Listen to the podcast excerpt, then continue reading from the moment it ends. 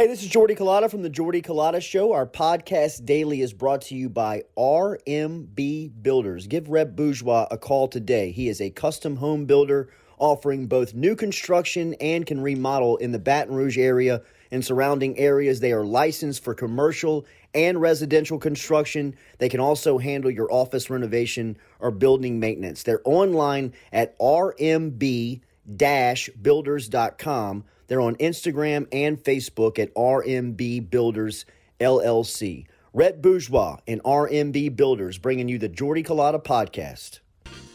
Welcome into a Monday edition of the Jordy Collada Show. Jeez, my, my ears. I didn't change anything.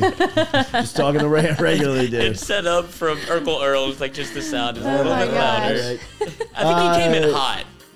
Did Just I? now? I think so. Yeah, you you came in a little louder than normal. but it was also a little turned up a Those little. drones. Seriously. Still foggy from the weekend. A little late here on this Monday morning. Good for you starting it with us. Thank you for being here. Make sure and hit that like, share button. Hopefully, everybody had a great St. Patrick's Day weekend. Everybody's still kind of finding their way, Clearly, everything's still too finding their loud. Monday. Volume still turned up a little bit here. Stewie does not know how he got home on Saturday night. Nope. Is he here? He's quizzing everybody who walked in the door. You Look. me home. Jacob, that makes me You nervous. have, you have I a s- kid, Jacob. Okay, I literally Remember. spent like sixty dollars in Zippies and didn't eat one taco Saturday. So I Who don't know. You ate know. the tacos? I don't know. I do not know. Also had a charge from Uncle Earl's. Never bought a drink at Uncle Earl's. So I don't know what was Oh, going on that's not Saturday. good. You're in trouble. Uh, You are in trouble. car. Earlapalooza was off the chain on Saturday. That was a fun time. chain Katie link did not fence. make. Yeah, Katie did not make it. Lloyd could not get past the chain link Security. fence. Security. I drove by on my float, saw poor Ron out there struggling, sitting down on the curb. took made Flo Rida. Made it. Did he really? When he sent that text, like, Mikey, you're still there. He goes, oh, yeah. And I was like, then I saw our guy, Brian, in the background Yeah. filming. I was like, he's still there. He had to. Yeah, he well, was Drive was on the clock. He was hired He to was film the working. whole thing. Oh, I thought he was doing it he for was us. working. No, no, no, he, he was was working working for for Earl. Earl. Putting in time. Oh my gosh, no, that's some commitment right That's what I there. I did thought you were over complimentary Yeah, of I him did in the too. I was like, "What's your deal?" Wow, this guy's a beast. I was like, I mean, he's getting paid, bro. he I mean, has he's- his job there. I thought he just loved it. Uh, remember, the Jordy Collada Show is brought to you every single day by Go Chevrolet. Shout out to the crew, G E A U X, Chevrolet.com. Find Lee Carney, Nick Richard, and the entire crew right there in Laplace for brand new cars. And if you're looking for a used car, get over to Go Express Auto Sales on Florida Boulevard and Sherwood Forest. Daily True Blue Water. Every single day, our water provided by True Blue Water. As uh, you can get on the delivery route this morning at trubluewater.com, our official spice. Papa Earl's 30% less sodium than the competition. As uh, every day, our phone line is brought to you by Metropolitan Health Group. Real doctors, real solutions. Jason Ramazan, Charles Harvey, and the entire crew over at Metropolitan Health Group. Uh, and this morning on the phone line, we will talk to at 8 o'clock this morning. Uh, Doug Thompson's going to be here from the LSU Sports Radio Network. We'll talk about LSU baseball struggling over the SEC weekend as they open up conference play at the box. Tigers salvage the sweep, able to get a game yesterday from the Aggies. Incredible play by Trey Morgan late in that game and ended up on SportsCenter's top 10. I believe it was number three as the best plays of the weekend, but Morgan with an incredible uh, throw down to second base after a ball got away from the third baseman coming in and uh, was able to get the Texas A&M runner at second base. But LSU one and two now in SEC play. We'll talk to Thompson about what he saw over the weekend and how they can get prepared for this week coming up. Uh, LSU basketball falls over the weekend on Friday. Iowa State is now moving on to the Sweet 16. The Cyclones uh, look like a pretty gritty team as they were uh, able to move past Wisconsin yesterday. The Sweet 16 is set. We'll tell you all about it coming up here uh, as we uh, before we get out of here at 9 a.m. this morning. La'el Collins is now protecting Joe Burrow. Couple of Tigers Bodyguard. getting back together, and Collins with a great quote as soon as he signed his contract. Looking forward to playing at uh, in Cincinnati with Joe Burrow, uh, and so we'll talk a little bit about that. And uh, LSU ladies survive and advance past Jackson State. What a game that was! I don't Yeah. think anybody in this room was paying attention at four o'clock on Saturday for sure, but. Uh, I talked to a couple of people that were there, including our friend Daniel Newman from Edward Jones, our financial advisor. Newman, who's a basketball fanatic, a junkie, a hoophead, uh, says that uh, that is a top five game that he has ever seen in the Maravich Center. Wow. Men or women said it was an incredible atmosphere. Jackson State brought their band Yeah, they did. I to saw the that. Center, who I heard was incredible entertainment Have y'all during ever the heard game. their band yes, before? absolutely. Oh, man. a lot of brass, Lots of brass. a brass. lot of Brass. brass. Lots of movement. I don't know what else to tell you. You know what I mean? Like Lots of Gyrating. dancing. Yeah, Yeah. lots of that. Lots of that. uh, it's entertaining. it is so entertaining. Um, so Jackson State and LSU, the ladies on Saturday. LSU down by ten in the second half on Saturday. Looked like, and even into the fourth quarter, where they were down um, by I believe seven. And on a 19-3 run in the last five minutes in the game, Khayla Pointer clinched the win with a three-pointer with uh, under a minute left to play. She ended the night with 26 and nine, 26 points, nine rebounds, and eight assists for Pointer on the night. Jailin Cherry tallied her career high with 24, and uh, they're they're uh, Faustine's balling down on the block. She had 17 and 14 for LSU. Um, was there some kind of beef with the coach when Kim was at Baylor between them when she well, they at, they played last year, and uh, they played last year in the opening tournament. By the way, Baylor ladies bounced. I mean, like a national championship favorite, definitely a Final Four team. yeah right? Like definitely thought to be Yeah. a national finalist, and maybe had the best player in the country Mm-hmm. uh, on on the team. But they are bounced yesterday, 61-47, taken down by South Dakota. that was crazy. Uh, in, in, in fact, uh, Baylor had made 12 consecutive Sweet 16 appearances, which snapped the fourth longest streak in NCAA tournament history after uh, Nicki Collen in her first season coaching in in uh, in Waco. Uh, she went 28 and 7 on the year. Uh, Bears had won 17 of 19 games going into the tournament. I mean, they were one of the teams that people were betting on Yeah. to possibly win the national championship and to look up in the opening weekend and see that team bounced uh, is a hell of a story. But LSU, um, so so last year when Mulkey was at Baylor, uh, she had a really good team, um, and they played Jackson State, I believe, in the opening round. okay. Um, but you know, look, Jackson State last year had only won nine games, and they had some, uh, you know, they had some some some players in the backcourt that that were older that had never played in the tournament. Now they come back a year later with those same players winning more games here in this regular season, and you've got the experience now from those ladies who are now sophomores and juniors, juniors who are seniors, and have now played in the tournament. So, um, you know, there wasn't the fear factor. There wasn't the the the anxiety of what are we stepping into? What's this going to be like? How much more pressure is going to be applied during this part of the season? I thought Mulkey did a really good job of pointing that out. Like, look, it might be the same team, but they're a year experienced. They're a year wiser. Um, they're a year more confident in, in coming to the tournament. And uh, Tomekia Reed, who is Jackson State's coach, is a very talented coach. Like, I mean, you don't have to, you know, watch her team play for long to say, wow, this team is a very well coached squad. Um, and from you know LSU standpoint, an intimidating matchup in the first round. Um, you know, as we mentioned, had them down by ten in the second half, had them down by seven in the fourth quarter. Um, and, and last year, I think you know, look, sometimes Mulkey's personality it can rub people the wrong way, right? And I think she is a very polarizing character, not only within sports, but like within mainstream media. I mean, I think she's a character that people know outside of women's basketball, mm-hmm. right? She's not just relevant in her sport.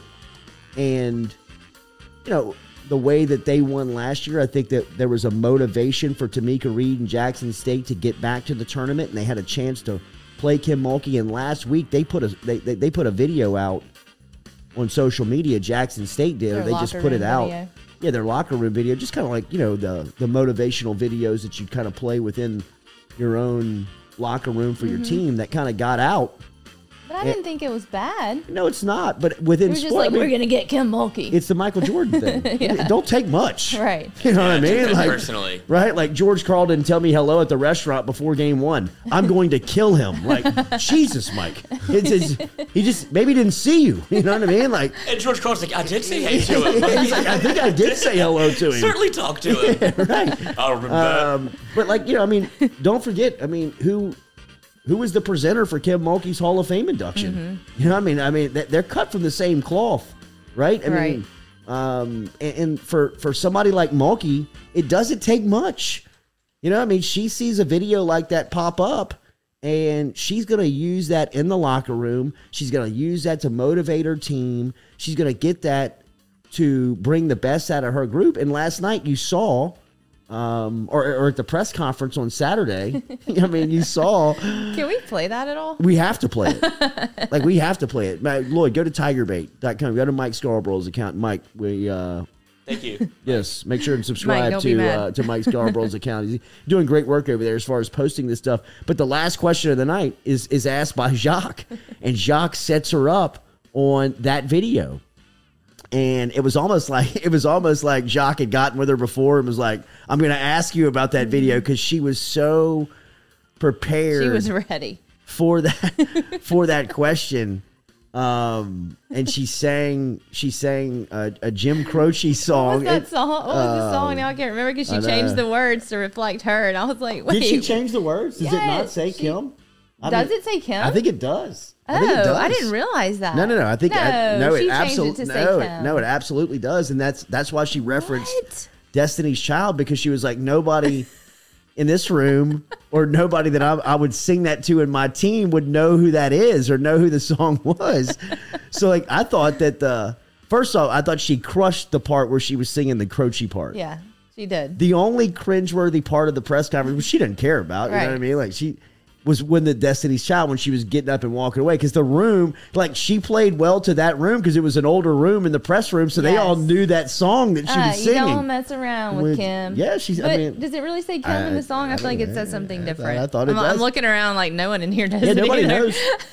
It, it says y'all don't mess around with Jim. Oh, okay, okay, So she changed it to Kim. All right, okay, all right, all right. Changing the words, not the vibe. Okay. right, Um, right. That was funny. It was. was very clever. Do we have this? Um, It was clever. but it was. What- Uh, it was a little the quick, cringy, the, though. the I set agree. change we just did was pretty impressive, if uh, if I may say Yes, so it was. Thank you. It yes. was. No Thank compliments Lloyd. on air, bro. All right. Stay, you, stay humble over there. Sit down. Can't even get inside the club. right. Sorry, buddy. The You had that look. nice. You had that look. of what? Just this ain't gonna work, is it? Uh, no, yeah, and I'm, I'm a man that can finagle my way into Right. a lot of places. And that's what I was hoping was gonna happen. I was almost kind of giving you that, like, Lloyd, this is where you yeah, do your make best work. move. Yeah, Right? Like I see that you're too deep behind you.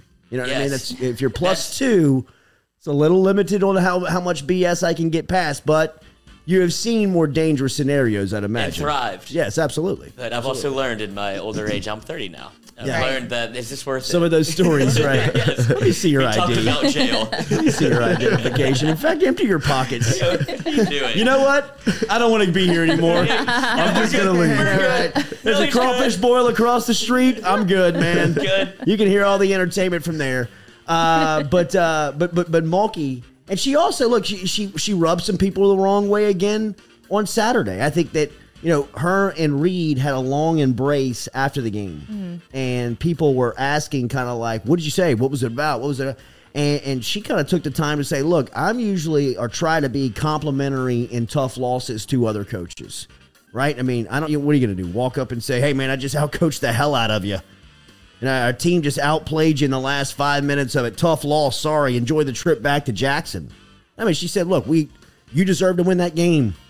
You play. Your team played well enough to to, to win that game."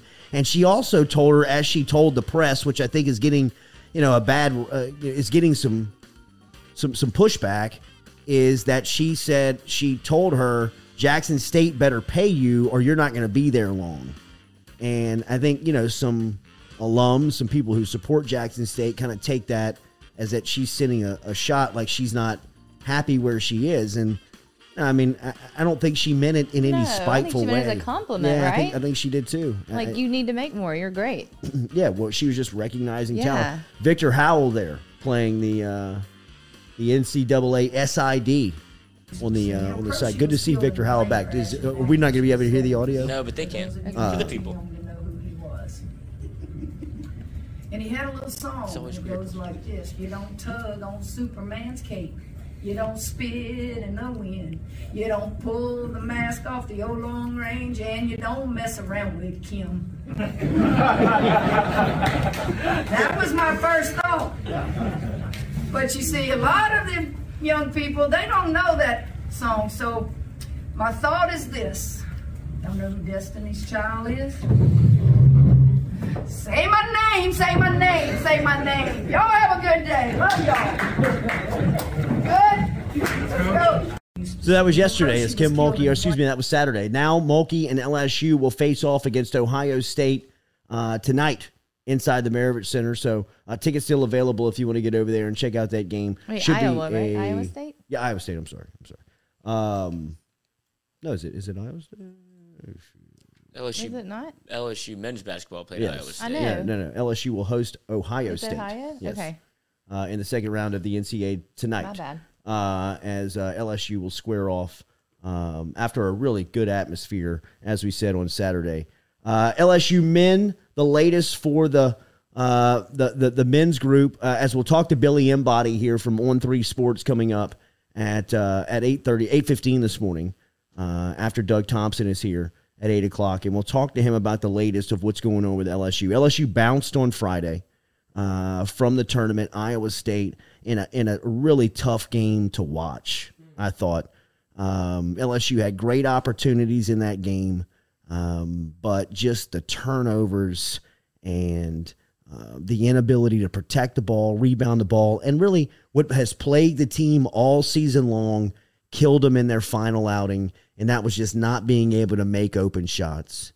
And you see this tournament and you see the teams that are advancing, and teams like uh, the Peacocks were making it to the Sweet 16 after another win. They're the only the second number 15 seed. Talking about St. Peter's is this weekend's or this year's Cinderella as they beat Murray State on Saturday uh, to stamp their ticket to the uh, Sweet 16, and now you'll have a double digit matchup in the round of Sweet 16 as Michigan uh, was able to advance. Juwan Howard, who was facing a lot of adversity uh, this season, but uh, they uh, they move on as an 11 seed over the weekend as they take down Tennessee. Uh, it was crazy to see the Volunteers. Auburn was bounced last night, but um, one of the things that's per, is evident in, in some of these teams that are advancing, the majority of these teams that are advancing, they, they make shots, they make open baskets, and LSU was plagued all season long by their inability to make shots. And in the final outing, they had their opportunities. They had their chances to make open buckets, and they just could not put it, they couldn't put it through. And the turnovers killed them. But, you know, Iowa State look up and they are uh, an 11 seed that has now advanced to the second weekend as they bludgeoned Wisconsin on on on Sunday and able to advance now to the second weekend. But we were talking a little bit about Murray State, and Murray State was was beat by St. Peter's. It seems as if Murray State's head coach Matt McMahon is becoming the fast rising name within LSU's opening job. Jeff Goodman is and was the first that tweeted out uh, that McMahon was in the mix for LSU's opening and that LSU had taken a look at San Francisco's Todd Golden before he was hired by Florida on Saturday.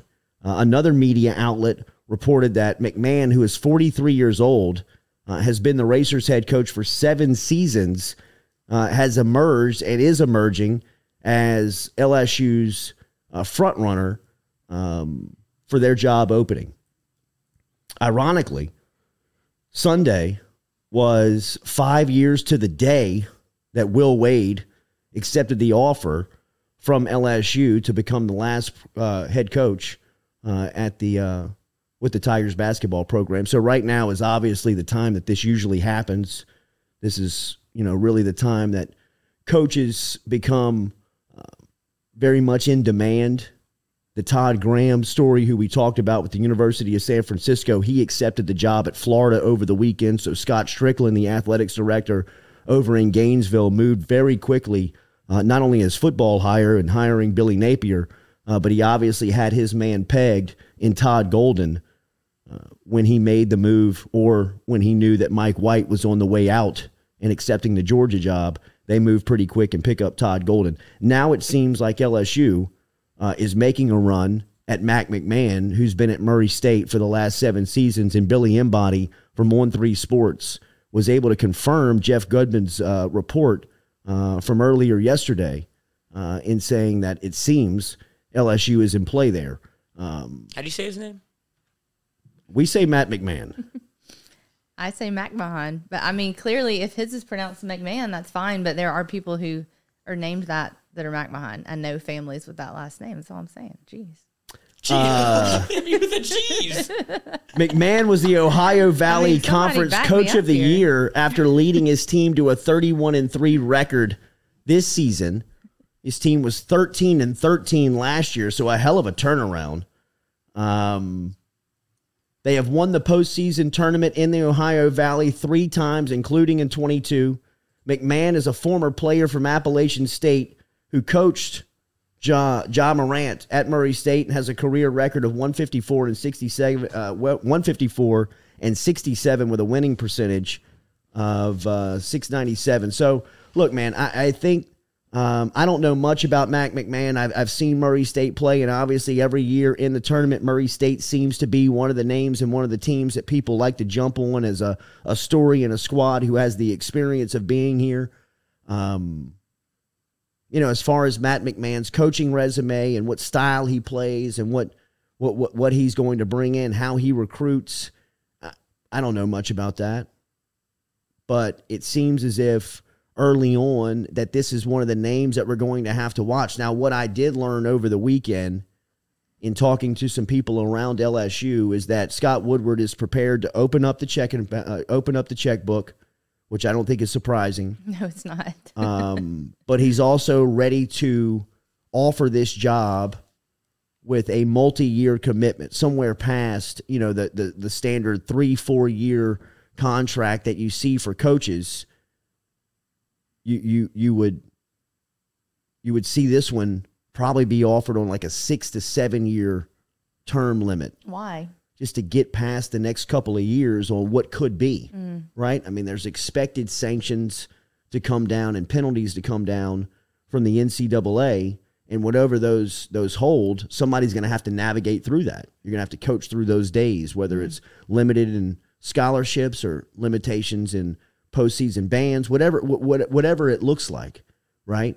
Um, somebody's going to have to direct that and whether like we said last week there's kind of two forms of thinking here there's a couple of methods to the madness where um, you know you can look at it from a couple of ways maybe you bring somebody in with experience to get you past the next couple of uh, of years and then you're able to go out and attract a name to come in and, and say, hey, look, it's now on a level playing field. You just have to build it up as far as the, the, the players and make sure and recruit and jump in the transfer por- portal and, and build up the roster. Or you can just turn to somebody and say, look, here's a six, seven year contract.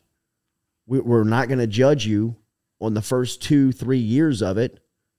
And this, this is the guy, right? This is, this is who you want to hire. Um, and like I said, I, I believe that you know the, the the amount of money that Woodward is going to offer is going to attract a lot of people. Um, but you know, right now, Matt McMahon seems to be the front runner for the job, according to a couple of sources. Now, Jeff Goodman's got really good sources within college basketball. He, he's he's a college basketball reporter that is very well respected, um, and is usually, you know, not going to go to print with anything that he hasn't confirmed a couple of times. So, you know, maybe this is a name, or maybe this is LSU throwing a little bit of smoke out there to see what happens. I mean, that's usually how it works, right? What about Drew? Is he still in the running? I don't, Scott Drew's name has popped up, um, and that's just from people kind of talking. I, I haven't heard any c- confirming reports. This is the first report that um, that that you've seen that that's been confirmed. Like that, you know, LSU is talking. I mean, Jeff Goodman saying that LSU's in contact with McMahon. Billy Embody, who's you know kind of boots on the ground in Baton Rouge and has good relationships, is confirming that this is happening.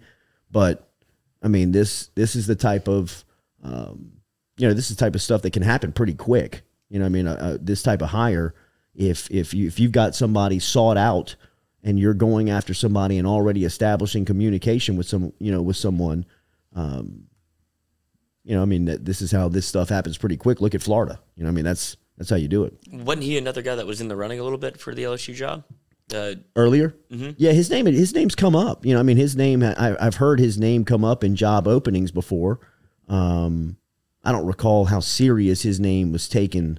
You know, five years ago when they landed on Wade, but you know, it seems. no, I'm right talking about now- even through, in this coaching cycle. Whenever they were go after Will Wade was Oh, sure. Scott Drew. terminated.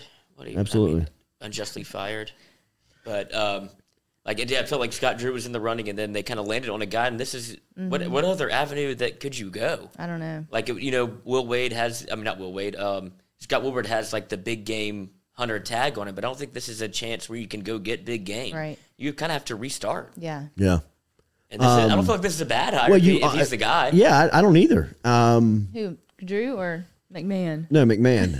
Um, McMahon. Allegedly. I don't- from from you know Scott Woodward's standpoint, at this point, I don't know what you're. I I don't know if he knows what you're selling. Right. Mm-hmm. You know what I mean? I think that's the most, you know, part that you're you're, you're just so weary about on both sides, Grasping at straws. right? I mean, you're just kind of you, you don't know what the sanctions are going to look like. You don't know what the state of the program's going to look like in a couple of years, and Recruiting's in the shitter. Right. I mean, that, that's another part of the story that we wanted to get to uh, with LSU basketball. So they're bounced on Friday out of the tournament by Iowa State. Iowa State is moving on to the Sweet 16 as they were able to get past Wisconsin. Uh, then the news pops up that Matt McMahon is one of the names that is starting to, you know, gain some steam behind uh, behind the, the the scenes as somebody who's who's uh, a real viable candidate to replace and take over Will Wade's position. And then you hear about the recruiting news. Five star signee Julian Phillips announced over the weekend he's been granted his release and out of his recruitment. He's reopening his recruitment. Phillips, who is uh, uh, originally from Branson, Missouri, is rated the number two power forward in the country and the number 15 overall recruit for the class of 2022. He signed with LSU in November, which meant, you know, he was already you could you could talk to to Wade and the staff about him because he had already signed his letter of intent. Now, with Wade moving on, the NCAA allows uh, players to get out of their intent, their letter of intent, when there was a coaching change. Uh, more news and recruiting came in over the weekend. LSU 2023 commit Marvell Allen uh, decommitted over uh, over the weekend as well. Six foot four combo guard out of Fort, uh, Fort Lauderdale, uh, one of the best scorers in the class. Gave a a statement on his decommitment saying, I committed to LSU because of my relationship with Coach Will Wade and Kevin Nickelberry.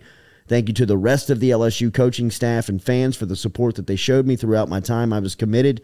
Wasn't expecting to come to this point, but I will be de- decommitting from LSU and reopening my recruitment to all programs. I'm looking forward to finding my new home, Allen said in a statement.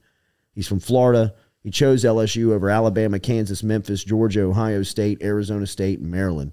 Does this pose problems for these kids? I mean, like now that he's like back out there, were the other school like since he committed LSU, will the other schools like come after him again? No chance. Really? so I mean, is he? He's kinda- just too good of a player. I mean, anytime a player like this is on, um, you know, is uncommitted, there's there's too many teams that have a spot for a guy like this. Well, and you saw the teams that were listed and who's yeah. So I playing mean, they'll the they'll game. want him. They're again, playing the what I'm Lil saying. Wade Okay. game, so he's obviously when you have what Kansas in the mix and Memphis in the mix. I mean, it's not going to be for free. You're Mm-hmm. Right. playing- He's getting the same offer that probably maybe somebody else gave him that he committed to.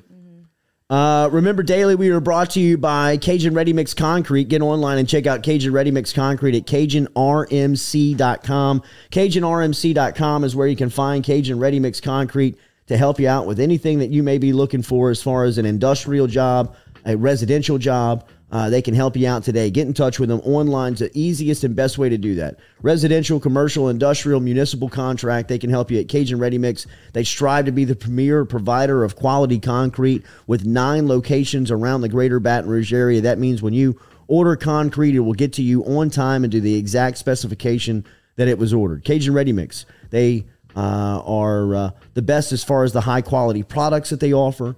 Red carpet surface uh, service, grade A equipment, and clear safety standards offered by Cajun Ready Mix. Tell them you heard it right here on the Jordy Culotta Show. Check out the great website, CajunRMC.com.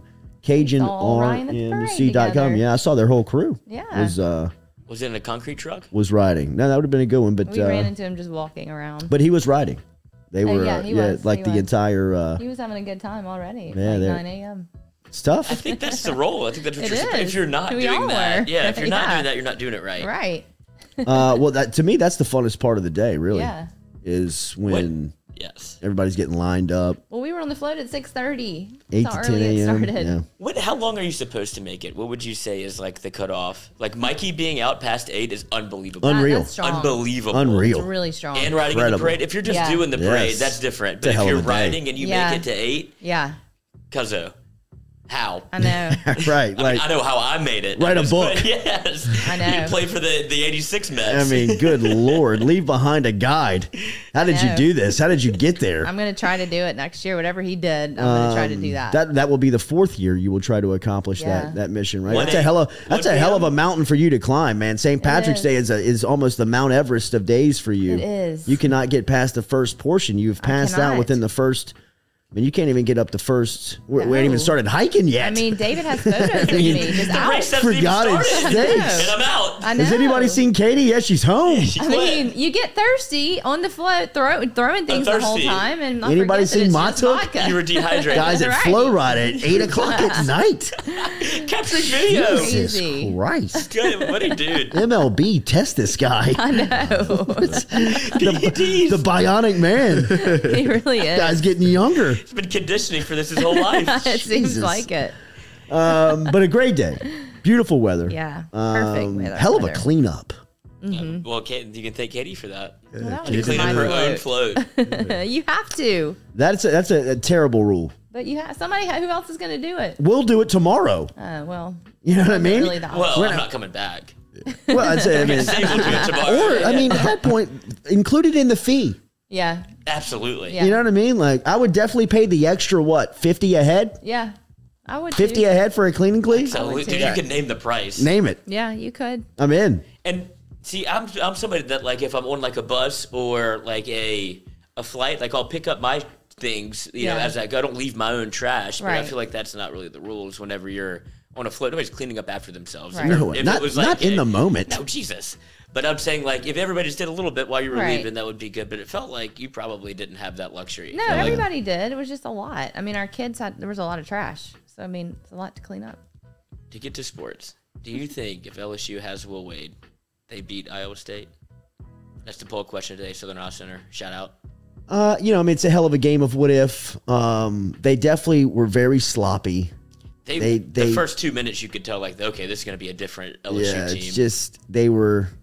You could tell they were just dealing with a lot of stuff, Checked man. out a little. Yeah, I mean, it was it was probably a it was probably a horrible week of practice. Well, You know, I mean, just reports of Darius Stage just walking out. yeah, just everything of uh, you know that went into that week for LSU was just very clunky and weird, and that was the worst week for that to happen in the entire season. And you know, I mean, I- really thought at times they were able to kind of get it close and compete, but I never thought during that game that they were going to win. Me either. I never believed that they were gonna gonna pull that out. Just whether it was because of the shots they were missing, the free throws weren't falling, the defense was letting them down, and the turnovers was just. I mean, some of fouling. some of those turnovers were grade level. I mean, like just elementary level type stuff. You know, I mean, it was just. Um, it, it, you know, I just never, I never felt confident whether they would have won the game if Wade was there. um, you feel like they probably would have been, you know, they would have had a little bit better of a chance for sure. I looked up and watched what that Wisconsin team, and I thought to myself, man, you get here, and you're definitely the better squad, man. That's what I was going to ask. Because if they win that game, it looks like LSU has a a trip into the Sweet 16. without question. Without question. I mean, it, it, that they that Wisconsin team, LSU would have been a nightmare for them. They would. That would have been a night. I mean, They would have Wisconsin plays in cement. I mean, for as much as LSU can't score, that's the perfect type of team for them. If they can create turnovers and get out and run, oh, they'll track meet them. Oh, Yeah, I mean, they'll Eric boat they'll boat race them. Yes. Um, Gaines with one of the best blocks of the Ever. year. Ever. Yeah. ever. I That mean was- that, that that that that block was. I mean, like Dave Portnoy tweeted it out and was like, "I cannot stop watching." It was, it's as graceful as an athletic, big time play. The way that he like Levitated. controls his body in the. It's almost like he's swimming in air, and then he volleyball spikes this thing into the glass. He jumped before the other guy jumped in, was just waiting for him just- to get up he- in the air. He's like, come meet me up here. I've He, like, heard levitated. Yeah, I've heard somebody describe his jumping ability as that J- that Eric Gaines jumps as high as he wants to. How, however high he needs to jump, he's going to jump, and that's a great way of putting it because, I mean, every time you see an open run like that and he's in the in the screen, you're like, this is about to get punted. I mean, he's about to put this thing into the bleachers. Um, but that was as as an impressive of a block, or just Athleticism. just the athleticism absolutely that it showed off was embarrassing really i mean See, I Do thought you- that play was going to turn the game around. They had- they had a couple you know, they had a chance after that. Like They had a he couple made a play, so it was like they kind of brought everybody up, and but like the technical foul with six people on the court i thought they inbounded the ball a little quick you know what i mean and that's the that is really not it's really the the officials it's not your it's not your duty to make but i mean you usually don't put the ball in play until there's a substitution change that's that's been made it's not hockey. Right. And I mean, you know, I mean, we could you could easily be like if six are on the floor for somebody, you could easily put the ball in, but you're usually like, hey, sub, sub, sub, Whistle. off. yeah, right. And then put the ball in play. I you know, I it's just one of those things, man. It was just one of those things of, Of the days for LSU. It was just kind of flowing that way for him, man. Did you So- bet? Did you bet on it? You did. I didn't you? did. I bet on LSU, and then I oh, Told spite. y'all. And then I spite betted Iowa State. Oh, I bet on whatnot. Iowa State. I won it. started. Is this bad of me? I started. I wanting the. I kind of wanted them to lose for Will Wade's sake. I was like, "Good. This is what it looks like. Get ready." Mm. I tweeted it. Oof. Oof. Good lord. What? what? Put it down, bro. I like it. I'm in. The, I'm in the muck. I'm in it. Yeah, no, I hear you. Uh, remember, we're brought to you by Barker's Plumbing and Works. Barker Brothers Plumbing and Works, our Speaking of being in friends the over there in West Baton Rouge. Uh, they are a number one. They are number one and a number two business. Uh, one day I'm going to get that right. Barker Brothers Plumbing and Works, specializing in all works of plumbing, industrial, commercial, residential, and backflow prevention. They employ 30 year veterans of the plumbing industry and the future and young up and coming plumbers in the industry. Experienced carpenters and plumbers on staff for industrial remodels of any kind. They cover greater Baton Rouge every single day. They've got two trucks moving around Baton Rouge. So if you need them, get in touch with them. No social media, no website, just a phone number. Old school like that. Get in touch with Jude this morning at 225 776 2431. 225 776 2431. 225 776 2431. Get in touch with Barker Brothers Plumbing and Works this morning. Mention the Jordy Culotta Show, and you will receive a 15% discount on your bottom line. It does not matter what service you need from Barker Brothers Plumbing and Works. You can get 15% off when you mention the Jordy Culotta Show. Barker Brothers Plumbing and Works. Number one and a number two business. Get in touch with them this morning. 225 776 2431. Do you think today's one of their busier days after St. Patrick's Day? Why though? I mean, what do you Like mean, because toilets are clogged up. Maybe in the mean, businesses yeah, in that I just- area. I just feel like Oh, everybody yeah. had a Yeah. weekend. you know? Ivars, You yes. Earls. I don't even want Ivars, to know what Earls. those bathrooms would look like. Uh, the Earl's uh, bathrooms have been s- crazily upgraded Oh yeah, they have. inside. I mean, it used to be like a flowing lake. The whole lake. place has been up, upgraded. Yeah. It, re- yeah, it looked crazy. does. I, I don't So think I've nice. been to Earl's since it's been remodeled. I remember the old Earl's where it was Yeah. basically a dive bar. Yeah. And Yeah, now it it is was. The shack. Yes, which Yeah, I really. liked. But this is awesome. Very dark. Yeah, well, very New Orleans. Yes. Mm-hmm. I'm I'm okay here. Yeah. Yeah. Lights were down low. Low. You know what I mean? Yes, Like, I don't have to go to the bathroom. make mistakes here. There's no bathrooms. Uncle Earl said they, he'll pat you on the head. It's okay. You're safe here. right. Now it's a new Uncle Earl, which Yeah. is fine. I mean, now it's is. Dude, the 2022. power went out. They, they cut the power out of the whole entire block. No, they didn't. The transformer got hit by uh, like the little streamers No from the way. floats. Is I- that while what I was walking in, it happened like while I was walking. Wow. I saw it. I was like, I hope that doesn't kill Nelly. Oh my like, I, like the, That was the only concert thing that saved. That was the only thing that was saved. We went inside. They they were like, dude, the power's out. No POS system. They were trying not to like serve drinks. People were like, dude, we don't have any way. To, and everybody's like, I have cash. Like, all right, we're about to start making this work. This is a cash Yeah. business. it's about to be a cash business. 20. 20 for a yeah, 20 for one drink. I don't care. They're Right. just like, take it. Wow. It was unbelievable. Um, but I, I remember, I mean, so people were going wild coming around saying, you know, the power was out, the power was out, the power was blown. And I was thinking, what a day, bro. Oh I mean, gosh. like, what a early. day. Good Lord. No credit cards, nobody serving. I this is going to even be a disaster. Um, so it came off of streamers from a flood. I thought it was, ne- I thought it was like kind of the, Oh, like a power block. Like I thought it was kind of like the Beyonce thing that happened at the Super Bowl when, you know, I mean, like the, the, the, it was just Too much. too much. Yes. I mean, The parade just blew a breaker. Did y'all notice when the parade stopped for a while? It was because uh, Todd and Nellie's float hit a tree, an oak tree limb, and you know those are like super protected. Yeah. And that somebody came out there with one of the chainsaws on a stick thing and sawed that freaking limb off. And then the parade kept rolling. We were all we were all back there like, what are we doing? We were stopped for like 15 solid minutes. The parade was dead still. Out of That's practice a little bit, Baton Rouge of the parade, and had, hadn't done the parade in two years. You know, Yeah. give it, give him a second, Yeah. give him a second. But their float was obviously a little too tall. Nelly was awesome. Did not disappoint. No, he was great. He knows he, he knows where he's at. You know what I Uh-huh. mean? Play the hits. Played Yeah. the, and he did. Play the hits, man. You're up there for an hour. Play everything you got. Throw everything at him. I mean, he kept the place. That's how you entertain. He You kept know it what I the mean? shirt, too. Like, huh? Came out the shirt too. yeah. Big no He still got it. Yeah, I mean, Nelly- he came out the shirt. You didn't see this? No, well, well, I wasn't right. that close to the stage. Sorry Me about neither. Sorry. I mean, I, I saw it on video. Honestly, didn't see it in person. I was, I don't, I don't even. I remember the last thing I remember is going into Earl's when the lights were off. That's like, my Bro, that was like 30 minutes in. bro. You held it together, dude. yeah, Stu had a long Had no day. clue. Yeah. Yeah. No, I was with him. I didn't know you, but I didn't know that he was like he held himself together. He looked fine. Uh, Michael Third, any smoke to the Scott Drew rumors? I, those are some things that we have not confirmed. Like I said, the only thing that has been confirmed is Jeff Goodman's report of LSU establishing contact with Mike McMahon, uh, the uh, Matt McMahon, the uh, Murray State McMahon.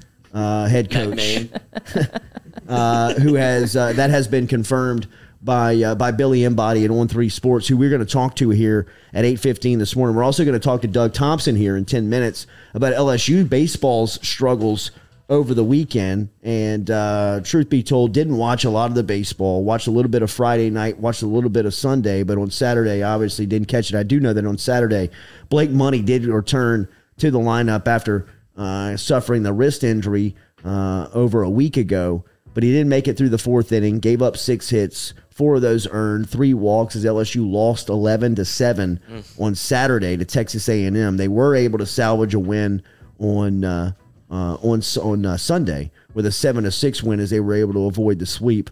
Uh, center fielder Dylan Crews hit a game-winning ribby uh, in the bottom of the eighth to give LSU its first lead of the day. They were able to hang on to that lead after a tremendous play by Tre' Morgan um, late in that game to stay in it defensively. But I think defensively is really what's costing LSU at this point through this uh, through this part of the season. And we'll talk to Doug Thompson about that coming up here uh, in a couple of minutes. We are looking forward to tomorrow uh, as uh, we are going to be out at the NIL event over at uh, uh, at Lod Cook talking NIL with with our friends, and you still have an opportunity to get tickets to that. Stewie will put the link up inside of our YouTube chat app as we uh, will be talking NIL with a couple of the executive members from Walk Ons. Will be there. Taylor Jacobs from LSU, who is the compliance department member uh, from LSU, will be there. Lance Burgess, who's the president of LSU Sports Properties, is going to be a part of the panel answering a lot of the questions. Um, but also tomorrow is the opening press conference for spring football. Brian Kelly will meet with the press tomorrow and start uh, spring uh, sp- start spring drills later this week uh, on the practice field, and we'll start to get our first look at Kelly, his staff, working uh, you know hand in hand with with the guys on the field and getting them prepared uh, for uh, for Florida State coming up with LSU's opener uh, in late August down in the Superdome. So. Um, really looking forward to spring football starting tomorrow and some of the storylines that we'll be covering there. And make sure you're keeping up with us on all of our social media over here at Culotta Show. As uh, we'll have a full team out there every single day covering drills, covering press conferences. We'll have all the reaction every time that Brian Kelly speaks. We'll have it for you. Also, uh, Mike Denbrock, uh, House, and um, Brian Polian are scheduled to meet with the press uh, throughout these spring drills and we'll have all of that for you as LSU hits the practice field later this week. And if Polian, if I don't know if they heard it, but if you saw or heard the interview with Brian Polian that we did Friday, if he's any indication of what this program is going to look like going forward, LSU's in a good spot. It, yeah. He was very informative and very kind with his time, but he was impressive considering where we are and where Coach O is shirtless in Cabo somewhere. Wow. he did not like that picture. Dude. He looked like he was about to kick somebody. He looked ass. like he wanted to fight. He did. You, uh, what was I saw it was Oklahoma fans because the, the OU bar stool like Yeah. picked it up and said like OU fans were like chanting something at him as he was walking by, but they No, what missed that it? part. What they were chanting at him. Somebody picked up the phone to kind of get the reaction of Orgeron, who turned around. Shirtless, of And they course. caught him. Of So course looks he's shirtless. He looks Why great. though? Why He does shirtless? because he looks he so looks good. awesome. But He looks so who's good. Like, why are mean, you walking around shirtless? He's in Cabo. There he is, He's worth superstar $40 from million. Saturday. Bro. You got to have some are. good stories. Still. Wow, Dryden just kind of dragging his heels. Yeah, he still smells like it. Sounds like this. Yes. Sounds like you were in Speaking the of back. shirtless, I'll watch that Arkansas game until the and like just dying for him to rip that shirt off. I mean, Musselman. Of course. I mean, he didn't. I just knew he But would. you know who did? Uh, Kelvin Sampson. Kelvin Sampson. Which was awesome. The TNT cameras had it on, and and Charles goes, "Ain't nobody need to see that." Um, I wanted it to happen.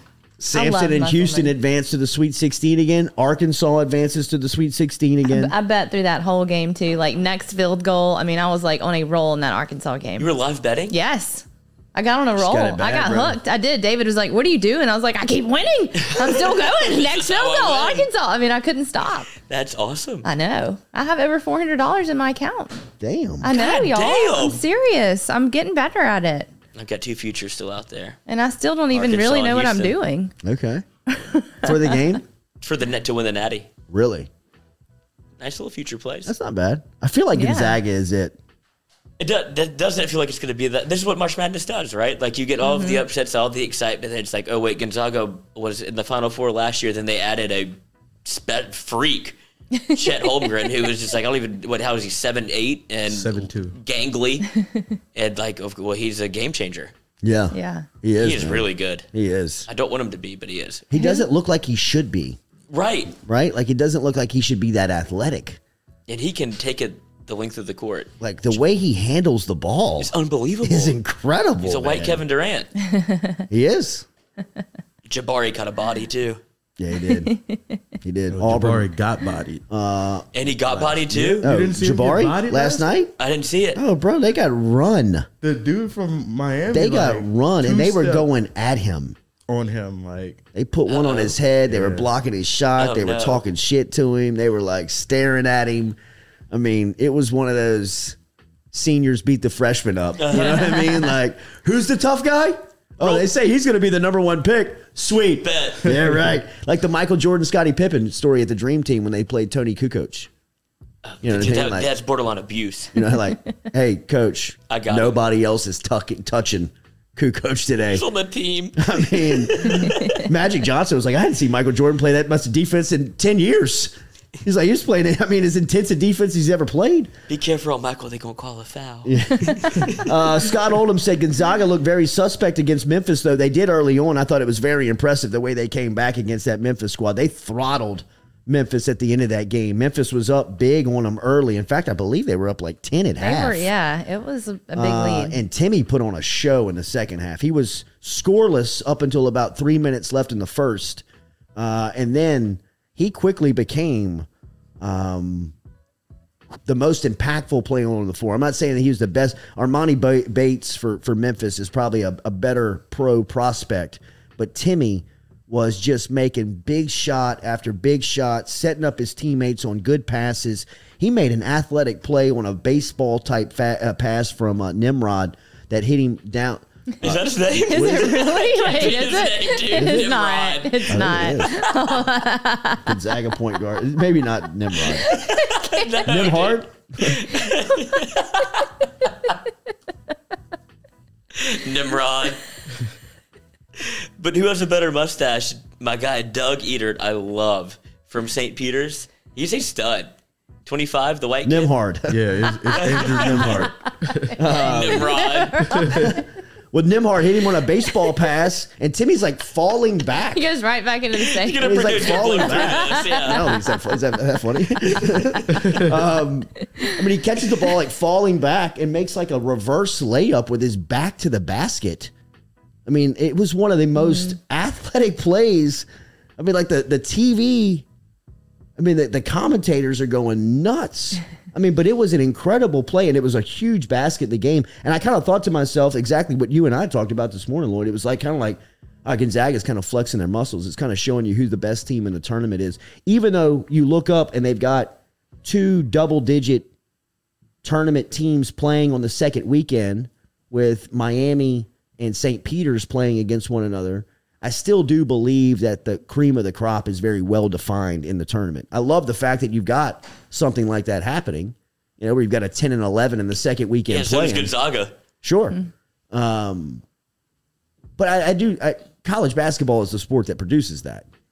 You know, I mean, college basketball is the sport that produces. You look up So on the second weekend, and there's two double-digit seed teams playing. And I'm telling you right now, to me, I'm looking at Miami, and I'm saying if I'm anywhere, I, I would want to steer clear of them because they are playing with, like I said, they're the team that knocked out Jabari Smith in Auburn last night, and they were playing with so much confidence and swagger and just this um, confidence to them that's scary for a basketball team. I mean, they don't want the tournament to. They don't want this break. They don't want this three four day break here. They want to keep the basketball rolling because they are playing with so much just edge and confidence to them that if you're on the other sideline, it doesn't really matter the matchup because Auburn's a better team. You know I mean? Like Auburn's got the better players.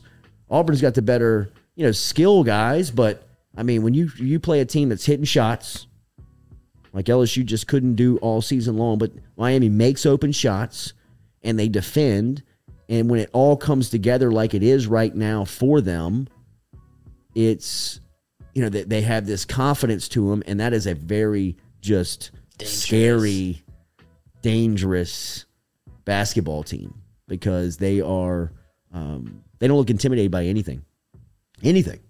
Uh, remember, our roofer over here at the Jordy Culotta Show is Steel Henry. Get in touch with Steel Henry from Hargrove Roofing. Know who's on your roof. 318 229 7266. 318 229 7266. Hargrove Roofing Specialist, Steel Henry. Get in touch with him today. Know who's on your roof as uh, you can call Steel and help. He can help you out. He came over to my house over the weekend uh, on Friday. Uh, was down here in Baton Rouge working. As we said, he originates in, in Lafayette, but works the entire I 10 uh, corridor, Corridor. whether it's going to be Baton Rouge, New Orleans, Lafayette. He can help you in any of those service areas. Jumped on the roof, was able to diagnose a problem for my contractor, gave him that, and uh, we're off and moving and making a couple of repairs uh, on the roof in the house. Know who's on your roof. Get in touch with Hargrove Roofing today. Steel Henry 318 229 7266. 318 229 7266. That's how you get in touch. We might have to help LSU baseball out after that bomb somebody hit against LSU on what last night. Did you see that? They hit the like the Marucci building behind the stadium. Oh, really? Yeah, they, they took out a shingle. I tweeted it. I uh-huh. tweeted still yesterday. Oh, my god! It was from a show account. Thought it was my account. Oops. but but put the you know put the old sponsored tweet out there for him, and he's like, "Oh, I can help you with that." Uh, That's a good one. Doug Thompson of the LSU Sports Radio Network. We'll get down to the bottom of some of the LSU baseball problems with Dougie next here. The Jordy Culotta Show, driven and powered by Go Chevrolet. I wonder if my brain will ever be the same.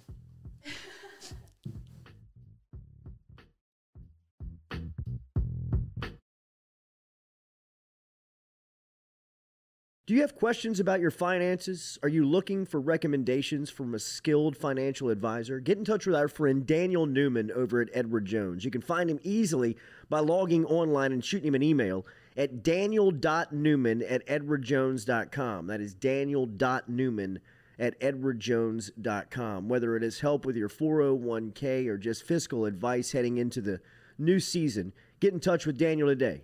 Best way to do it? Email him, daniel.newman at edwardjones.com. He's our experienced financial advisor. Let him be yours. Daniel.newman at edwardjones.com. The Jordy Culotta Show is brought to you by A Bears Lawn Maintenance. Commercial or residential, A Bears Lawn Maintenance is ready to work. Bears can tackle all your homeowners association requirements. Call Blake at 225 485 8022. Bears Lawn Maintenance. Papa Earl's, the fine spice, originating right down here in South Louisiana by our guy Mark Pop Norman. Developed it back in 2018 and won Amazon's Newcomer of the Year in 2019. They pride themselves in having 30% less salt and sodium than the leading brands at the same price point. You can find them locally. Look for Papa Earl's at Rouse's, Calandro's, Mathern's, Hi Nabor, and more.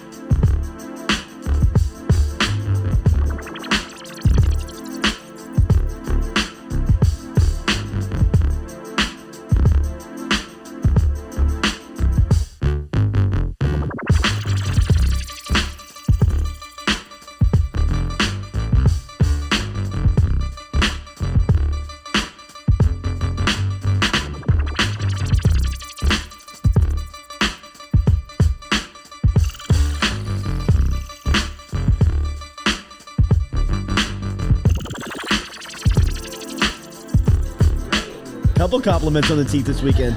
Really? yes. Couple in a picture. Teeth look great. Compliments of our friends over at Johnson and Spillers. Thank you to Dr. Spillers. Uh, Doug Thompson is a part of the LSU Sports Radio Network. It has been too long since we have talked to our friend here on the Jordy Culotta Show. It has. DT9, Doug Thompson is here with us this morning on this Monday edition.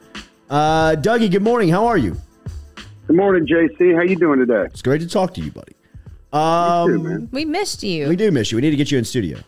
Uh, No LSU, doubt. Miss you uh. LSU baseball one and two after opening weekend. I think going into this matchup, people believed that LSU had the advantage. Not only that it was uh, opening a conference play, but the rosters kind of on paper side by side, and then it was at the box. Uh, what was your reaction to uh, waking up Monday morning and having the Tigers one and two in the SEC?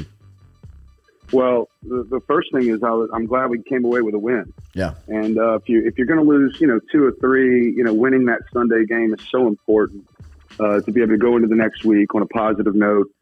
Um, and man, I tell you, I saw a very well prepared Texas A&M team, and you know, Coach Bertman used to always tell us uh, every home series or you know home game, whether we're playing you know Alabama or where you know Southern, he would say, uh, you know, no matter how good we are, how good we think they are, how bad they're supposed to be, if their pitcher has a good night, uh, you know, buckle your chin straps because it's going to be it's going to be a rough ride. That's what makes baseball so great. Is that truthfully, any team can can beat any team on any given night, and um, you know, you have to give a lot of credit to Texas A&M. Not only their starter starting pitchers uh, really outpitched our starting pitchers, but they had some incredible at bats. I mean, I've been doing this seven eight years up there, and uh, they were they were really really good at extending bats, uh, fouling balls off that were uh, that perfect pitcher's pitch, one that would be a called strike three with two strikes, one ball and two strikes, 0-2. They were doing a great job of fouling those balls into the net to keep the at bat moving, and even better job at the the pitcher's strikeout pitch, which is the one that falls right out of the strike zone right before it gets there, misses the outside corner uh, by an inch or a half an inch.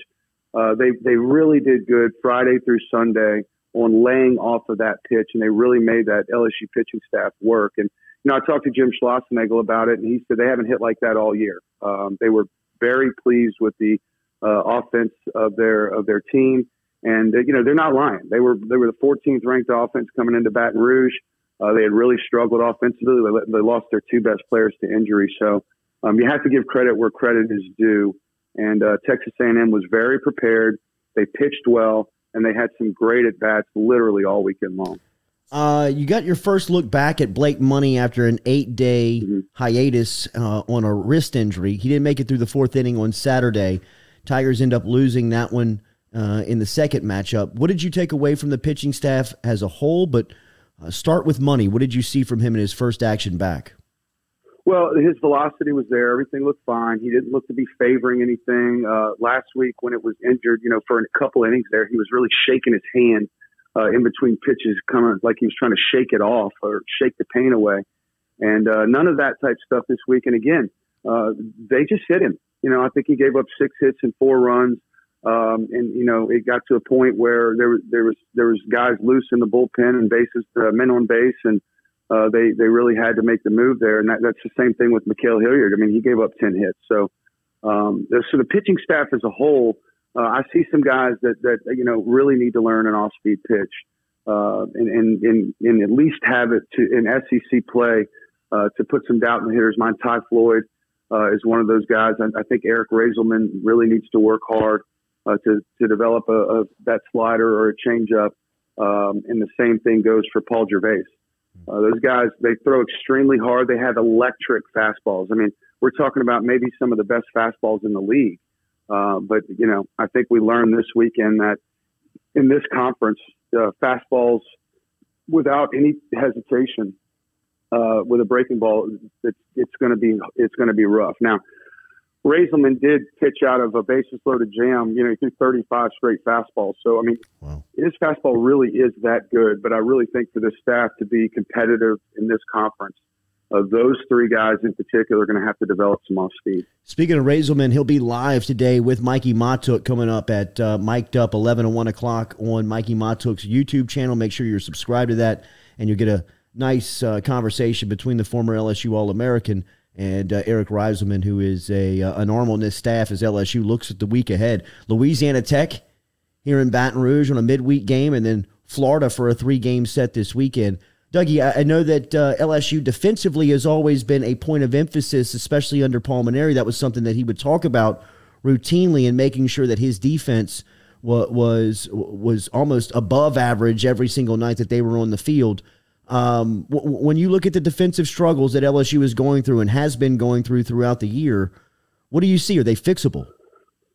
Oh yeah, yeah. No, I think I think Jay Johnson's going to figure out the right combination. Uh, you know, it's a totally different coaching philosophies, right? Paul Mainieri was, uh, you know, emphatic on a great defense, and he had great defenses, always number one or two in the league, um, and he wasn't as offensive minded. Jay Johnson's trying to have his best nine bats in the lineup and, and that's the biggest difference, right? And and Skip Bertman was more similar to Coach Johnson uh, than Coach Mainieri. I mean, uh, we had some guys playing positions that you know they had never played before. Uh, you know, in 1997, Danny Higgins played left field, and he was a middle infielder his whole life. And uh, you know, Blair Barbier played second base that year. He was a shortstop his whole life. So, I mean, there were some guys out of position, uh, but you know, that that produced a lot of runs. And um, maybe the difference there that that we're uh, it doesn't seem the same quite as those days is because uh, I don't think that pitching is just quite consistent enough, um, and I do think they will be. I think there's a lot of talent and a lot of depth in this pitching staff, uh, but right now, uh, I think that's the that's the, the the big problem is we need more consistency on the front end of our staff. And uh, those back end guys have to be able to hold the run, hold the other team down specifically, Jordy, in the innings that LSU scores, right? I mean, that was a big thing this weekend.